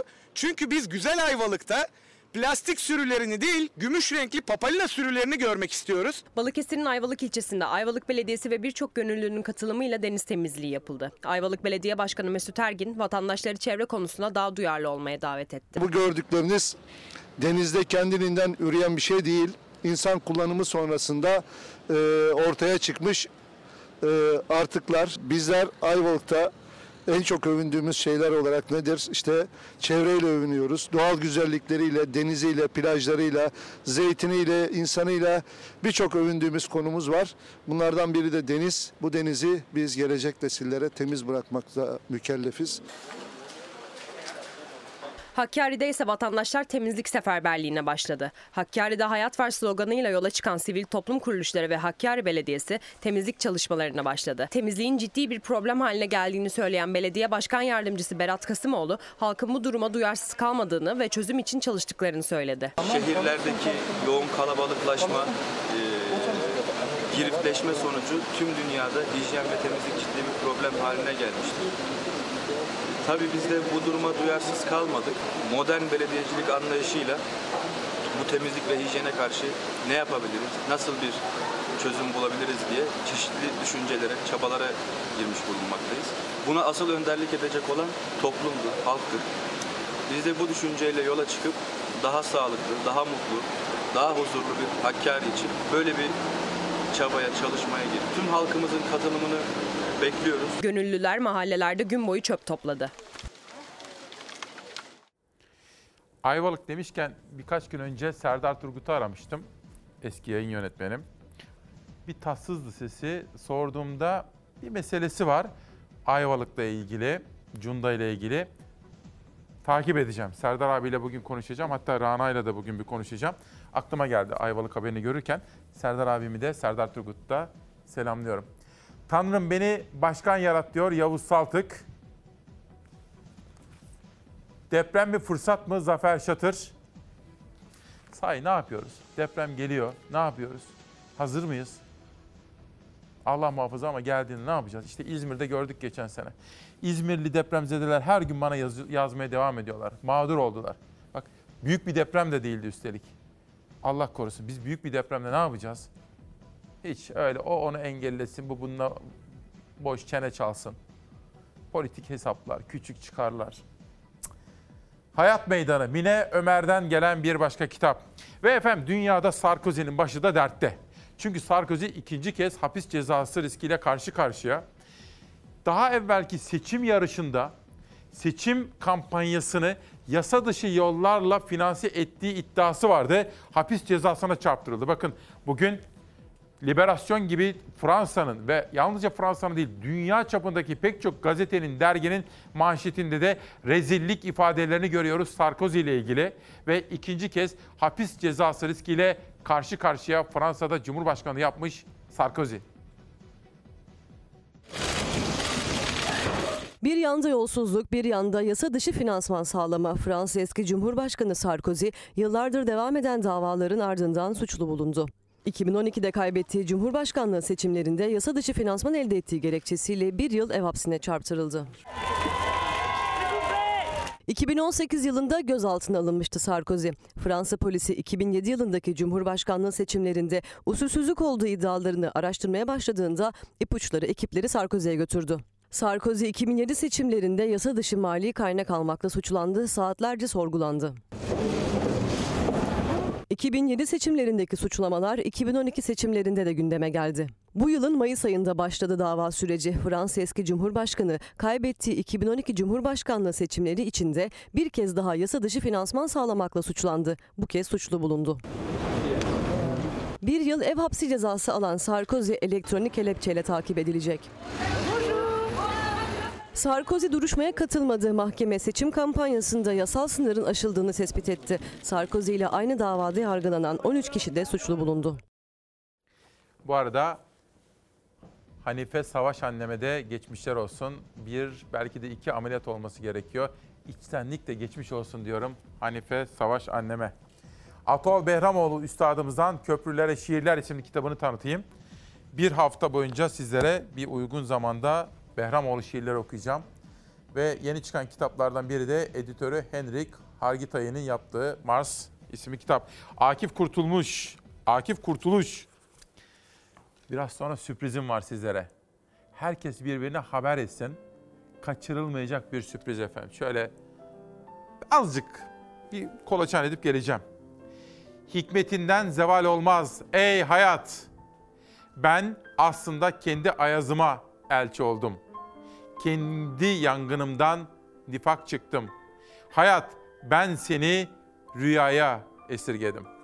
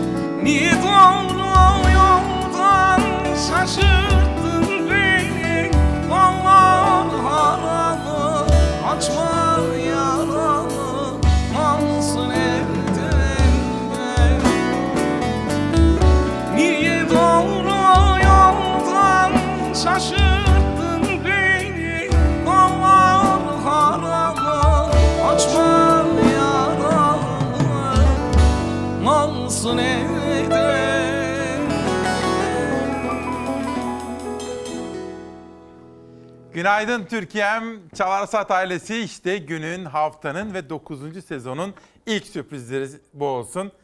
Mustafa Özaslan ve arkadaşları grupçu gelmiş. Hoş gelmiş. Mustafa nasılsın? Çok teşekkür ederiz. Söz verdiğimiz gibi pandemi süreci sonrasında bir aradayız. Çok mutluyuz. Özledik. Sağ ol biz de özledik. Arkadaşlar hoş geldiniz. Nasılsınız? İyi misiniz? İyi sağ olun. Daha Sizleri bir tanıtayım arkadaşlar. Kamera bu arkadaşlarımıza, bu müzik emekçisi, bu sanatçı arkadaşlarımıza bir gelsin oraya. Ben onları sizlere tanıtacağım tek tek. Bugün Mustafa Özaslan ve grupçu bizimle birlikte. Serdar Çapar elektronik davulda. Sinan Gültekin nefesli sazlarda. Battal Kılıç Aslan bağlamada. Ve Özgür Dedeoğlu klavyede. Mustafa Özaslan ve grupçu. Ömrüm nasıl ömrüm? Ömrüm çok iyi. Ne Ee, yapıyor? çok selam var. Fakülteye başladı. Hangi fakülte? Bilkent e, konservatuar okuyordu lisesini. Şimdi üniversitesine başladı. Klarnet çalıyor. Ee, müzik ailesi olarak hayatımıza devam ettireceğiz. Ömrüm. Abisi de fakülteyi bitiriyor. O da tuba çalıyor. Harika. Müzik ailesiyiz. Keyifli. Mustafa hoş geldiniz. Hoş bulduk, Şimdi teşekkür bir ederim. haber vermek istiyorum. Takipçisi olduğumuz bir haber. Sonra 3600 ile ilgili. Çünkü biz bunun polislerimize, hemşirelerimize, din diyanet işleri görevlilerimize falan verilmiş sözler var. Onları takipçisi olacağımıza söz vermiştik. 3600 haberini izliyoruz. Dönüşte bakalım ne söyleyecekler. 3600 ek gösterge için mücadele yapacağız. Ya onlara verdirteceğiz ya biz yapacağız. 3600 ek gösterge bizim taahhüdümüzdür. Taahhüdümüzün de sonuna kadar arkasındayız ve gerçekleştireceğiz. Ne taahhüdü ya? Sen 19 yıldır ülkeyi yönetiyorsun. Aklın neredeydi? Kılıçdaroğlu 3600 ve EYT'yi yeni bastırmıyor. Paşa paşa yapacaklar. Cumhurbaşkanı Erdoğan'ın 2018 seçimleri öncesinde taahhüt ettiği 3600 ek göstergeyi CHP lideri Kılıçdaroğlu'nun bir kez daha gündeme taşımasının ardından İçişleri Bakanı Süleyman Soylu'nun taahhüdümüzün arkasındayız yanıtı da CHP liderine hedef alan açıklamaları da tartışmayı alevlendirdi. 2018'de Sayın Erdoğan'ın açıklaması var. Polis, öğretmen, hemşire, din görevlilerimize ek göstergelerini 3600'e çıkaracağız. 3600 ek gösterge meselesini söz verdiğimiz şekilde seçimden sonra ele alacağımız konulardan biri de budur. Yeni seçime gideceğiz. Ortada henüz bir şey yok. 3600 olan talebi polisimizin karşılandı. İçişleri Bakanı 4 Haziran 2018'de polisler için ek göstergeyi yaptık demişti. Aradan 3 yıl geçti çözeceğiz diyor. Ve bu sözümüzü yerine getirmek için de Sayın Cumhurbaşkanımızın da talimatıyla arkadaşlarımız çalışıyorlar. 10 yıl geçti üstünden. Neredesin sen? Şimdi bizim taahhüdümüzmüş. Vay anasını be. Yok öyle ya. Çözmezlerse bedelini sandıkta zaten ağır bir bedel ödeyecekler. Türk Polis Teşkilatı'nı siyasetin içine çekmek, onu siyasetin bir aracı gibi göstermek Kılıçdaroğlu'na yakışmamıştır. Polisin hakkını savunmak polisi siyasete malzeme yapmaz. Ama polisin başındaki en yetkili kişi olarak muhalefet partisinin il başkanlarını şehit cenazelerine almayın demek işte polisi siyasete malzeme yapmaktır. Polis, hemşire, din görevlileri, öğretmenler 3 yıldır bekliyor. CHP ile Soylu arasındaki tek tartışma başlığı 3600 ek göstergede değil. Beşiktaş'taki terör saldırısında hayatını kaybeden polis şehitlerimizin fotoğrafları. Yardım toplandı. Bu paranın üzerine çöktüler. İçimde ukdedir. Biz bir yere çökmüş değiliz. Ama biz senin nereye çöktüğünü biliyoruz. Sen FETÖ'nün kasetiyle bir partiye çöktün. 309 milyon lira para 15 Temmuz şehitler için toplandı 5 sene önce. Faiziyle bu 6-700 milyon lira oldu. Vallahi de billahi de ödenmedi. Bu tam bir çökmedir. Soylu'nun CHP liderine hedef alan açıklamaları, muhalefetin Beşiktaş ve 15 Temmuz şehit yakınları için toplanan paralar nerede? 3600 sözün niye tutulmuyor soruları. Bu arada efendim Ankara büromuzdan Engin Yılmaz haber veriyor sağ olsun. Bir son dakika gelişmesi. CHP Genel Merkezi biz bu işin peşindeyiz, peşini bırakmayacağız diyerek Ankara'daki Söğüt Özü'ndeki CHP Genel Merkezi binasına 3600 pankartı asmışlar. Engin Yılmaz bize fotoğraf da gönderirse hemen sizlere onu aktarma imkanı bulacağım. Bu arada Latife annem, Latife Diyar diyor ki ah oğlum diyor. Oğlum Mustafa'yı çıkardın açma yaramı dedi sanki ben dedim. Çok duygulandım ağladım derken Ender kardeşim Ender Çalışkan da sizlere selam söylüyor. Sağ olsun. Ne söyleyelim? Meslekiden söyleyelim. Dolanı Tek dolanı. gerçek ölüm evet. Ölümle ilgili. Buyurun.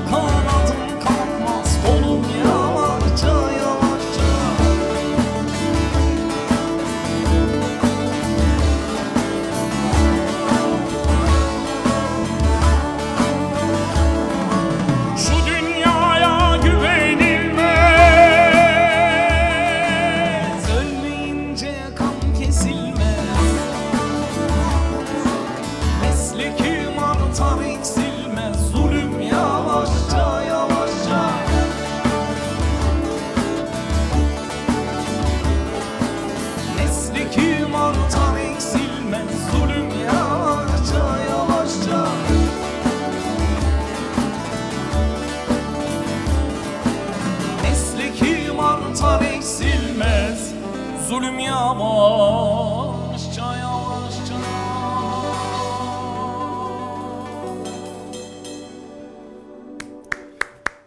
Türkiye'm bakın dikkatinizi çekmek isterim. Grupçı Mustafa Özaslan ve arkadaşları bunu sabah sabah böyle bir yorumla ifade ediyorlar size. Yani gönlünüze gönülden. Ya Mustafa sabah bu çok zor iş. Biz Ankara'da dün akşam programımızı yaptık, yola çıktık, geldik. Dün akşam program vardı değil Program mi? vardı evet. Onu da yaptık, geldik. Ama severek yapıyoruz. Tabii insanın sevdiği işi yapmasının böyle bir avantajı var. Çok teşekkür ediyorum. Ben teşekkür ederim. Şimdi yazın aslında Ağustos'un başında ben seni dinleyecektim sizi. Hı. Davetliydim aslında sana Evet. söylemediler. Mersin'de Hasan Kış abimiz kızını evlendirirken Hı hı. hatta Ali Koç da oraya böyle uzaktan da bağlandı. Siz Evet. orada konser verdiniz ama ben onu kaçırdım. Çünkü annem vardı Amerika'dan kız kardeşim var. Bir türlü denk getiremedik. Şimdi sevgili Çalar Saat ailesi Mustafa Özaslan benim can kardeşim. Uzun yıllardır tanıdığım, çok sevdiğim can kardeşimdir.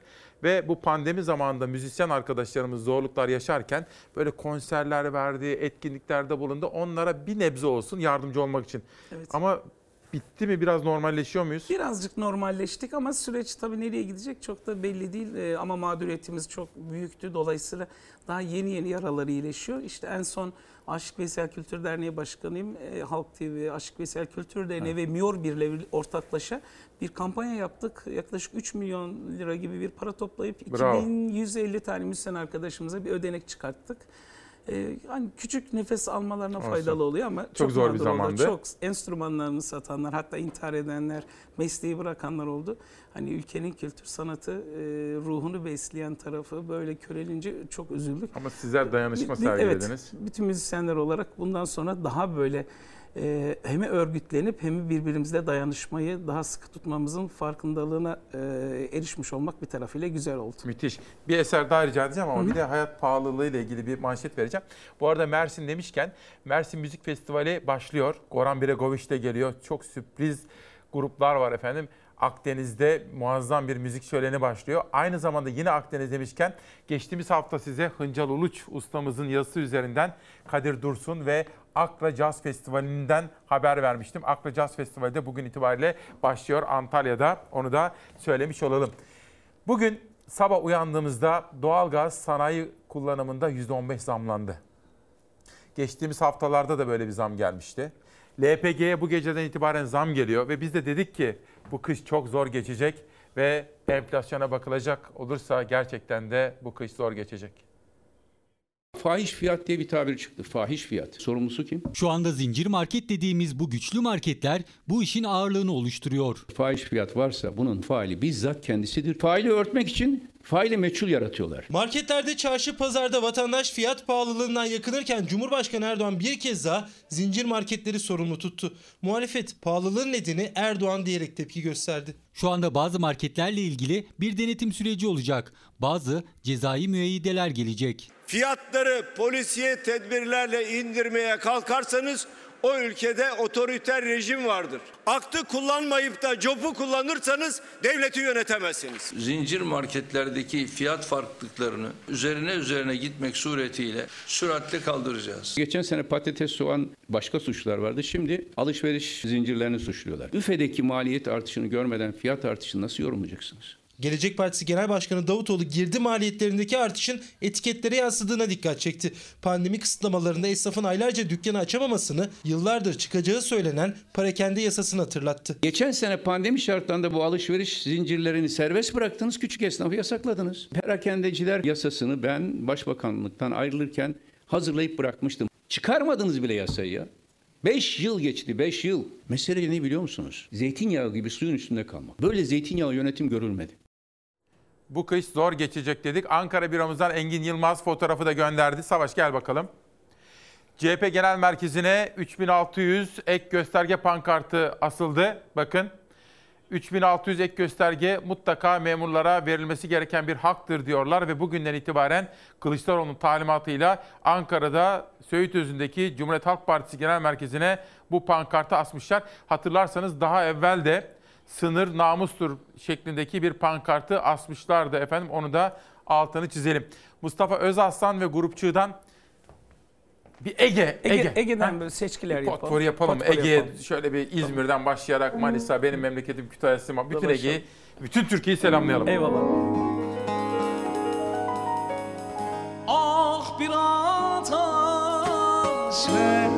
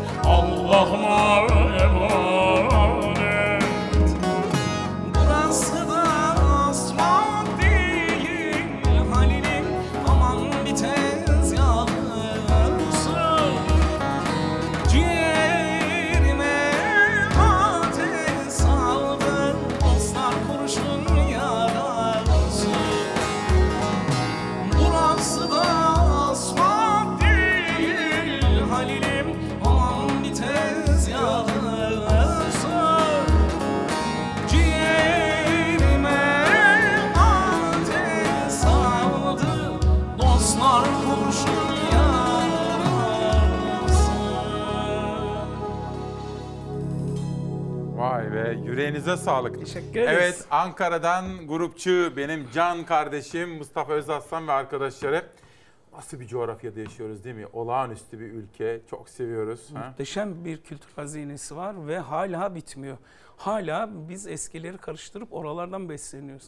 Çok az yeni ekliyoruz ama muhteşem. Erzincan'ı ayrı, Trakya'sı ayrı, Diyarbakır'ı ayrı. Sivas'ı ayrı, İç Anadolu'su ayrı. Her bölgesi Karadeniz'i. ayrı ayrı. Yani bu kadar renkli, bu kadar ortak kültüre e, katkıda bulunan başka bir coğrafya yok. Böyle böyle bir coğrafya yok. Kıymetini bilirsek. tabii Bilelim, ki. koruyalım değil mi? Kesinlikle. Dağlarını, taşlarını, derelerini, Türkülerini, şarkılarını, türkülerini. kıyafetlerini, yemeklerini. Biz bugün Çalarsat gazetesinde çiftçimizin sorunlarını gündeme taşımaya rica ettik. Gelsin bakalım. Bakın çiftçilerin yarısı toprağı terk etti. İstiyoruz ki çiftçilerimiz doğup büyüdükleri topraklarda karınlarını doyursunlar, çocuklarını okutabilsinler. Onlar insan onuruna yaraşır bir hayata sahip olabilsinler diyoruz efendim.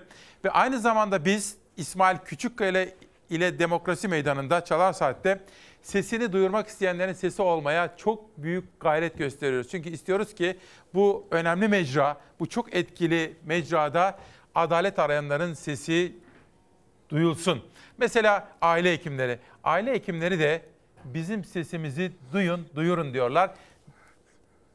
Aile hekimlerinin sesini duyalım. Sonra diyeceğim ki böyle yar olur mu diye soracağım ben sana. Evet önce aile hekimleri. Sesimizi duyuracak başka yol kalmadığından 7 Ekim'de meslektaşlarımızla birlikte iş bırakma eylemine destek vererek meydanlarda olacağız. Aile hekimleri 7 Ekim'de iş bırakıyor. Defalarca seslerini duyurmaya çalıştılar ama ceza yönetmeliği olarak adlandırdıkları düzenlemeden Sağlık Bakanlığı geri adım atmadı. Artık basına demeç vermeleri bile yasak. Ağır cezalarla karşı karşıyalar. Şu anda mikrofona konuşuyorsunuz. Bunun ceza puanı ne? Bunun ceza puanı 50 ceza puanı. Ama daha önce konuştuysanız eğer ikinci 100 ceza puanı. Yani iki kere konuştuğunuz zaman zaten 150 ceza puanı almış oluyorsunuz. Yani iki kez basına izinsiz konuşan aile hekimliği çalışanı şu an iş akdinin sona ermesi tehdidini içeriyor. 1 Temmuz'da yürürlüğe giren aile hekimliği sözleşme ve ödeme yönetmeliğinin her bir maddesi sert yaptırımlar içeriyor. Hekimlere farklı maddelerden ceza puanları veriliyor, iş akdinin fesine kadar gidiyor. Defalarca eylemler yaptılar, yine iş bırakarak seslerini duyurmaya çalıştılar ama olmadı. Gerçekten bu ödememe ve cezalandırma fermanı. İş yükleri ağırdı, pandemiyle birlikte daha da ağırlaştı. Üstelik 30 Haziran'da yayımlanan yönetmelikle çalışma şartları da zorlaştı. Şimdi o yönetmelik geri alınsın diye 7 Ekim'de Türkiye genelinde iş bırakacak aile hekimleri. hakkınızı ödeyemezden hakkınızı alırıza evrilen bir yönetmeliği kabul etmiyoruz. %95'in alamadığı bir ödemeyi sanki bütün çalışanlar almış gibi gösteriliyor. Pandemi boyunca söz verilen ek ödenekten de yararlanamadı aile hekimleri. Eldiven, enjektör gibi malzemeler her gün zamlanırken devletin yaptığı ödemeler yerinde saydı. Nasıl az para veririzin derdindeler. Sağlık personelleri için bir tane genelge göndermişler hastaneleri. Diyorlar ki 3 var diye çalıştırın personeli gece ödemesi yapmayın. 7 Ekim'de Yeni Kapı miting alanında bir araya gelecek olan aile hekimleri yönetmelik geri çekilene kadar eylemlerini sürdürmekte kararlı. İşte tarım, esnaf, emekli, işsiz, özellikle işsiz genç kardeşlerim, köylülerle ilgili bu haberler, aile hekimleri çünkü doktorlarımız gerçekten çok yoruldular. Pandemi koşullarında olağanüstü fedakarca görevlerde bulundular. Şimdi ben nasıl yar diyeyim? Pir Sultan Abdal desem önce. Mustafa Özaslan ve grupçu olağanüstü mesajlar geliyor ama bu arada arkadaşlarımıza da bir kere daha teşekkür ediyorum. Ankara'dan dün akşamki konserden sonra geldiler ve bizlerle birlikte bu sabah yine onlar Serdar Çapar elektronik davulda, Sinan Gültekin nefesli sazlarda, Battal Kılıç Aslan bağlamada ve klavyede Özgür Dedeoğlu, Mustafa Özaslan ve grupçu Pir Sultan Abdal. Buyurun. Evet.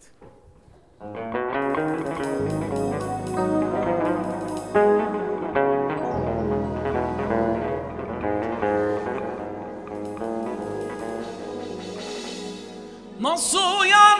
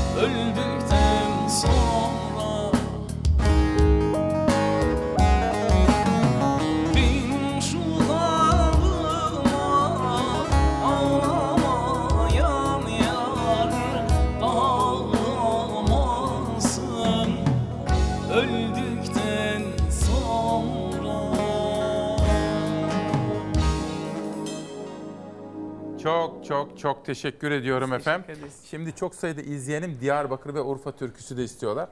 Sevgili izleyenler 2-3 gündür sizlere Sayıştay ile ilgili haberleri aktarıyordum. Hatta hatırlarsanız o gün 7 ayrı gazetede Sayıştay ile ilgili manşetler vardı. Onları okumuştum.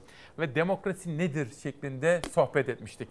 Demokrasi yalnızca 4 ya da 5 yılda bir gidip oyumuzu kullanmak değil. Kuşkusuz bu. Oyumuzu kullanıyoruz.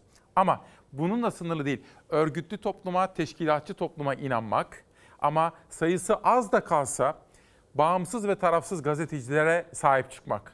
Ve muhalefet partileri halka gidecekler, halkın nabzını tutacaklar, halkın derdini yansıtacaklar. Ve sayıları az da olsa bağımsız tarafsız gazeteler ve televizyonlar halkın sesini muhalefetten alacaklar. iktidarın bakış açısını da yansıtarak izleyenlerine ve okurlarına aktaracaklar. Ve hukuk. İktidarları kısıtlayan, sınırlandıran, onlara gücünüz sonsuz ve sınırsız değildir. Siz kanunlar ve yasalar anayasa tarafından çerçevelenen bir takım sınırlılıklarla karşı karşıyasınız diyen bir sistemdir bu. O nedenle Sayıştay'da meydana gelen gelişmeleri, Sayıştay müfettişlerinin hazırladıkları raporları sizlere gazetelerden yansıtmıştık. O raporlarda yeni bir olay daha ortaya çıktı. Avrasya Tüneli'nden geçen araçlardan fazla ödemeler yapılmış. Şimdi tüketici haklarını savunan dernekler ve o derneklerin yöneticileri işte bu fazla ödenen paraların iadesi için dava açıyor. 4,5 lira dediniz tabii bunu yeküne vurduğunuz zaman çok büyük paralar ediyor. Binlerce, yüz binlerce araç geçiyor. Zaten pahalı. Ee, Bir de bunun üzerine 4,5 lira fazla vermek mantıksız bir şey bana göre. Bunun bir an evvel telafi edilmesi gerekiyor. Otomatikman yani aynı karta geri yatırmaları lazım yani. Sayıştay'ın raporuyla ortaya çıktı. Sürücüler aylarca Avrasya Tüneli'ne fazla para ödediğini öğrendi. Ulaştırma Bakanlığı'nı denetleyen Sayıştay 2020 yılının 5 ayında her otomobilden 4,5 lira toplamda da 13 milyon lira fazla ödeme alındığını tespit etti. Anlaşılıyor ki oradan 2 milyon 873 bin geçiş fahiş bir bedelle tahsil edilmiş. Her gün geçiyoruz. Olan zaten vatandaşın cebinden çıkıyor. Sayıştay'ın raporuna göre hatalı döviz kuru nedeniyle sürücülerden 4,5 lira fazla ücret alındı. Bu da 5 ayda bir sürücünün her gün Avrasya Tüneli'ni kullandığını düşündüğümüzde cebinden 1000 liradan fazla bir ücret çıktığını gösteriyor. İnşallah telafi olur ne diyelim yani giden gitmiş zaten. Bunun gibi birçok şey daha gidiyor. Allah yardımcımız olsun. Firmanın kullandığı hatalı döviz kuruyla sürücüler fazla para ödedi tünele. Geçenin de geçmeyenin de parasını ödediği Avrasya Tüneli firmaya olması gerekenden de fazla kazandırdı 5 ay boyunca. Sayıştay bunu raporladı. O ücretin iadesine yönelikse bir açıklama yapılmadı. Yapılması lazım. Sonuçta böyle bir haksızlık varsa geri iadesi olması gerekiyor. O kişiler araçlarının plakasını tünel işletmesinin web sitesinden bakar. Oradaki ekstraya göre kaç geçiş yaptıklarını hesaplayarak tüketici hakem heyetlerine başvurup bunun iadesine karar verilmesini isteyebilirler. Tüketici Başvuru Merkezi Onursal Başkanı Aydın Ağaoğlu'na göre sürücülerin fazla tahsil edilen geçiş ücreti için tüketici hakem heyetlerine başvurması gerekiyor. Hakem heyetlerine başvurular hem ücretsiz hem internetten yapılabiliyor. Bir de çıkan karar mahkeme kararı hükmünde olduğu için mutlaka mutlaka yerine getirilmek zorunda oluyor. Sürücülerin bu ücreti alması mümkün. Çünkü karşımızda bir özel şirket var. Otomatik yatırılmalı ve bize de haber verilmeli. Ağoluna ve sürücülere göre asıl olması gerekense ücret nasıl otomatik tahsil edildiyse 13 milyon liranın iadesinin de öyle yapılması. Teknoloji çağındayız. Ulaştırma Bakanlığı bir talimat verir. O plaka sahiplerinin HGS'sini, OGS'sini alacak olarak yükleyin denir. Böyle olması lazım. Yani alıştık. Alıştırdılar bizi. Sorma ver parası. Sorma öde parası bu kış zor geçecek dedik ve Sayıştay'a da görevlerini hakkıyla yerine getirdikleri için Sayıştay'ın o konudaki önemli raporlarını gündeme taşıdıkları için gazetecilere de teşekkür ediyoruz. Efendim sağ olsunlar, var olsunlar. Diyarbakır türküsü istiyorlar, Urfa türküsü istiyorlar. Hatta Bir de Mardin ekleyelim. ne güzel olur. Olur. patipon Buyurun. yapalım. Peki arkadaşlar.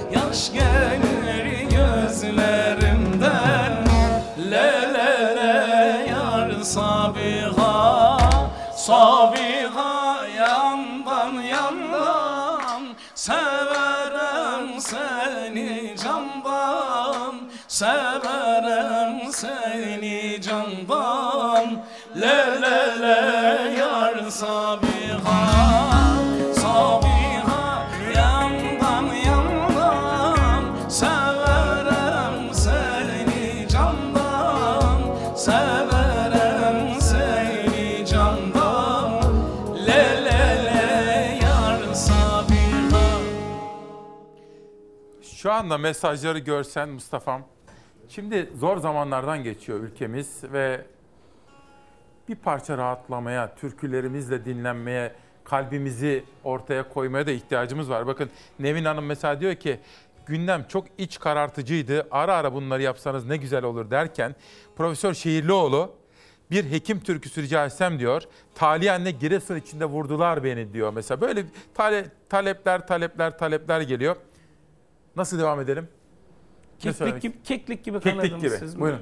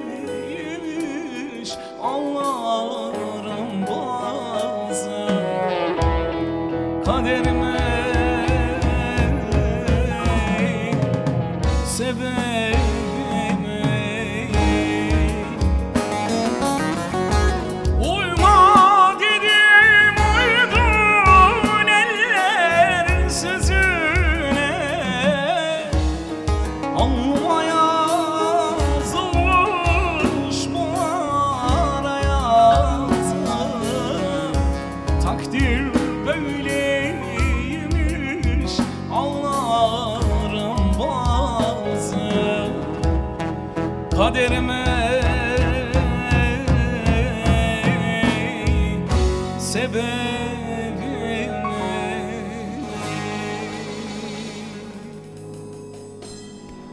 Çok teşekkür ediyorum. Biz teşekkür ederiz. Sevgili arkadaşlar sağ olun, var olun. Dün akşamki konserden sonra gece yola çıktınız, buraya geldiniz. Türkiye'mize bir parça nefes olmaya çalıştınız. Ömrümüze ömür kattınız. Teşekkür ederiz. Teşekkür ediyorum. Biz ne söylemek ederiz. istersin vedalaşırken? Bir Türkiye'mize bir mesajın varsa bir son dakika gelişmesi aktaracağım da şimdi arkadaşlarım yardar. Efendim e, biz e, Türkülerin sanatın, müziğin ruhumuzu iyileştireceğini düşünüyoruz. Lütfen e, genç kardeşlerimizi, çocuklarımızı müziksiz, sanatsız, resimsiz, tiyatrosuz, e, heykelsiz bırakmasınlar. E, bu bizi hakikaten güzelleştirecek, mutlu ve mesut insanlar yapacak, huzur getirecek bize inanıyoruz. Ve lütfen e, müzik, sanat yapan insanları destekleyin. Sosyal medyadan bile takip etseler, e, YouTube kanallarını yoz. Çünkü artık bu da bir gelir kaynağı oldu. E, Instagramlarını, YouTube kanallarını takip, Takip etsinler. Lütfen Senin takip- Instagram hesabın ne? Kendim için söylememiştim. Tamam peki tamam o zaman. bütün, peki. bütün müzisyenler için hiç Ha, fark yabancı etmez. kanallara baktığım zaman hemen altta yazıyorlar zaten. E, Konu kimse evet, onu Instagram'ını... yazıyorlar ama Tamam, e, peki. yani Mustafa Özarslan yazdıkları zaman mutlaka Çıkar. çıkıyor. Peki çok teşekkür. Biz teşekkür ederiz. Şimdi ben arkadaşlarımı uğurlayacağım. Sonra günü ve haftayı birlikte kapatacağız. Değerli izleyenler bir vefat haberi var. Milli Görüş Teşkilatı'nın önemli sembol isimlerinden Oğuzhan Asyatürk hakkın rahmetine kavuşmuş biraz önce. Ve Temel Karamollaoğlu bir paylaşım yaptı. Yüksek İstişare Kurulu Başkanımız, yol arkadaşımız ve dava adamı Oğuzhan Asyatürk ahirete intikal etmiştir. Milletimizin ve camiamızın başı sağ olsun, mekanı cennet, makamı âli olsun diyor efendim. Oğuzhan Asyatürk tabii Milli Görüş Teşkilatı'nın çok önemli isimlerindendi. En son Cumhurbaşkanı ve AK Parti lideri Sayın Erdoğan'la yaptığı görüşmelerden sonra çok konuşulmuştu. Ve Mustafa Kurdaş, Saadet Partisi Yüksek İstişare Kurulu Başkanı muhterem büyüğümüz Oğuzhan Asyatürk Beyefendi hakkın rahmetine kavuştu. Mekanı cennet, makamı âli olsun. Milli Görüş camiamızın başı sağ olsun diyorlar efendim. Biz de kendisine rahmet, sevenlerine, camiasına başsağlığı diliyoruz. Akşam ve yarın İlker Karagöz'ün sunacağı Çalar Saat'te detaylı olarak haberleri sizlere aktaracağız. Şimdi müsaade ederseniz konuklarımı uğurlayacağım. Günü ve haftayı beraber kapatmak üzere huzurlarınıza döneceğim. Eylül ayını bitirdik. Bugün itibariyle Ekim ayına başladık. Hafta sonu geliyor. Sizlere sağlık ve esenlik dileklerinde bulunuyorum. Güzel dinlenin. Pazartesiye ve bütün haftaya ilişkin sürprizlerimiz var sizler için hazırladığımız. Otizm, kardeşim ve ben Sema Alhan'dan Söyle asi kalbim diyor. Söyle asi kalbim. Ayla 3 Papatyalar Solmadı isimli kitabıyla Çalar Saat'te ve Akif Kurtuluş'la haftayı kapatacağız. Şimdi aramızdan geçen su var. Merhem olsa yaralarım azar. Boğulduğum son bir su daha var. Vurur gövdemi kıyına atar. Bulduğundan fazlası bende var. Sırtımdaki hançer ondan kanar.''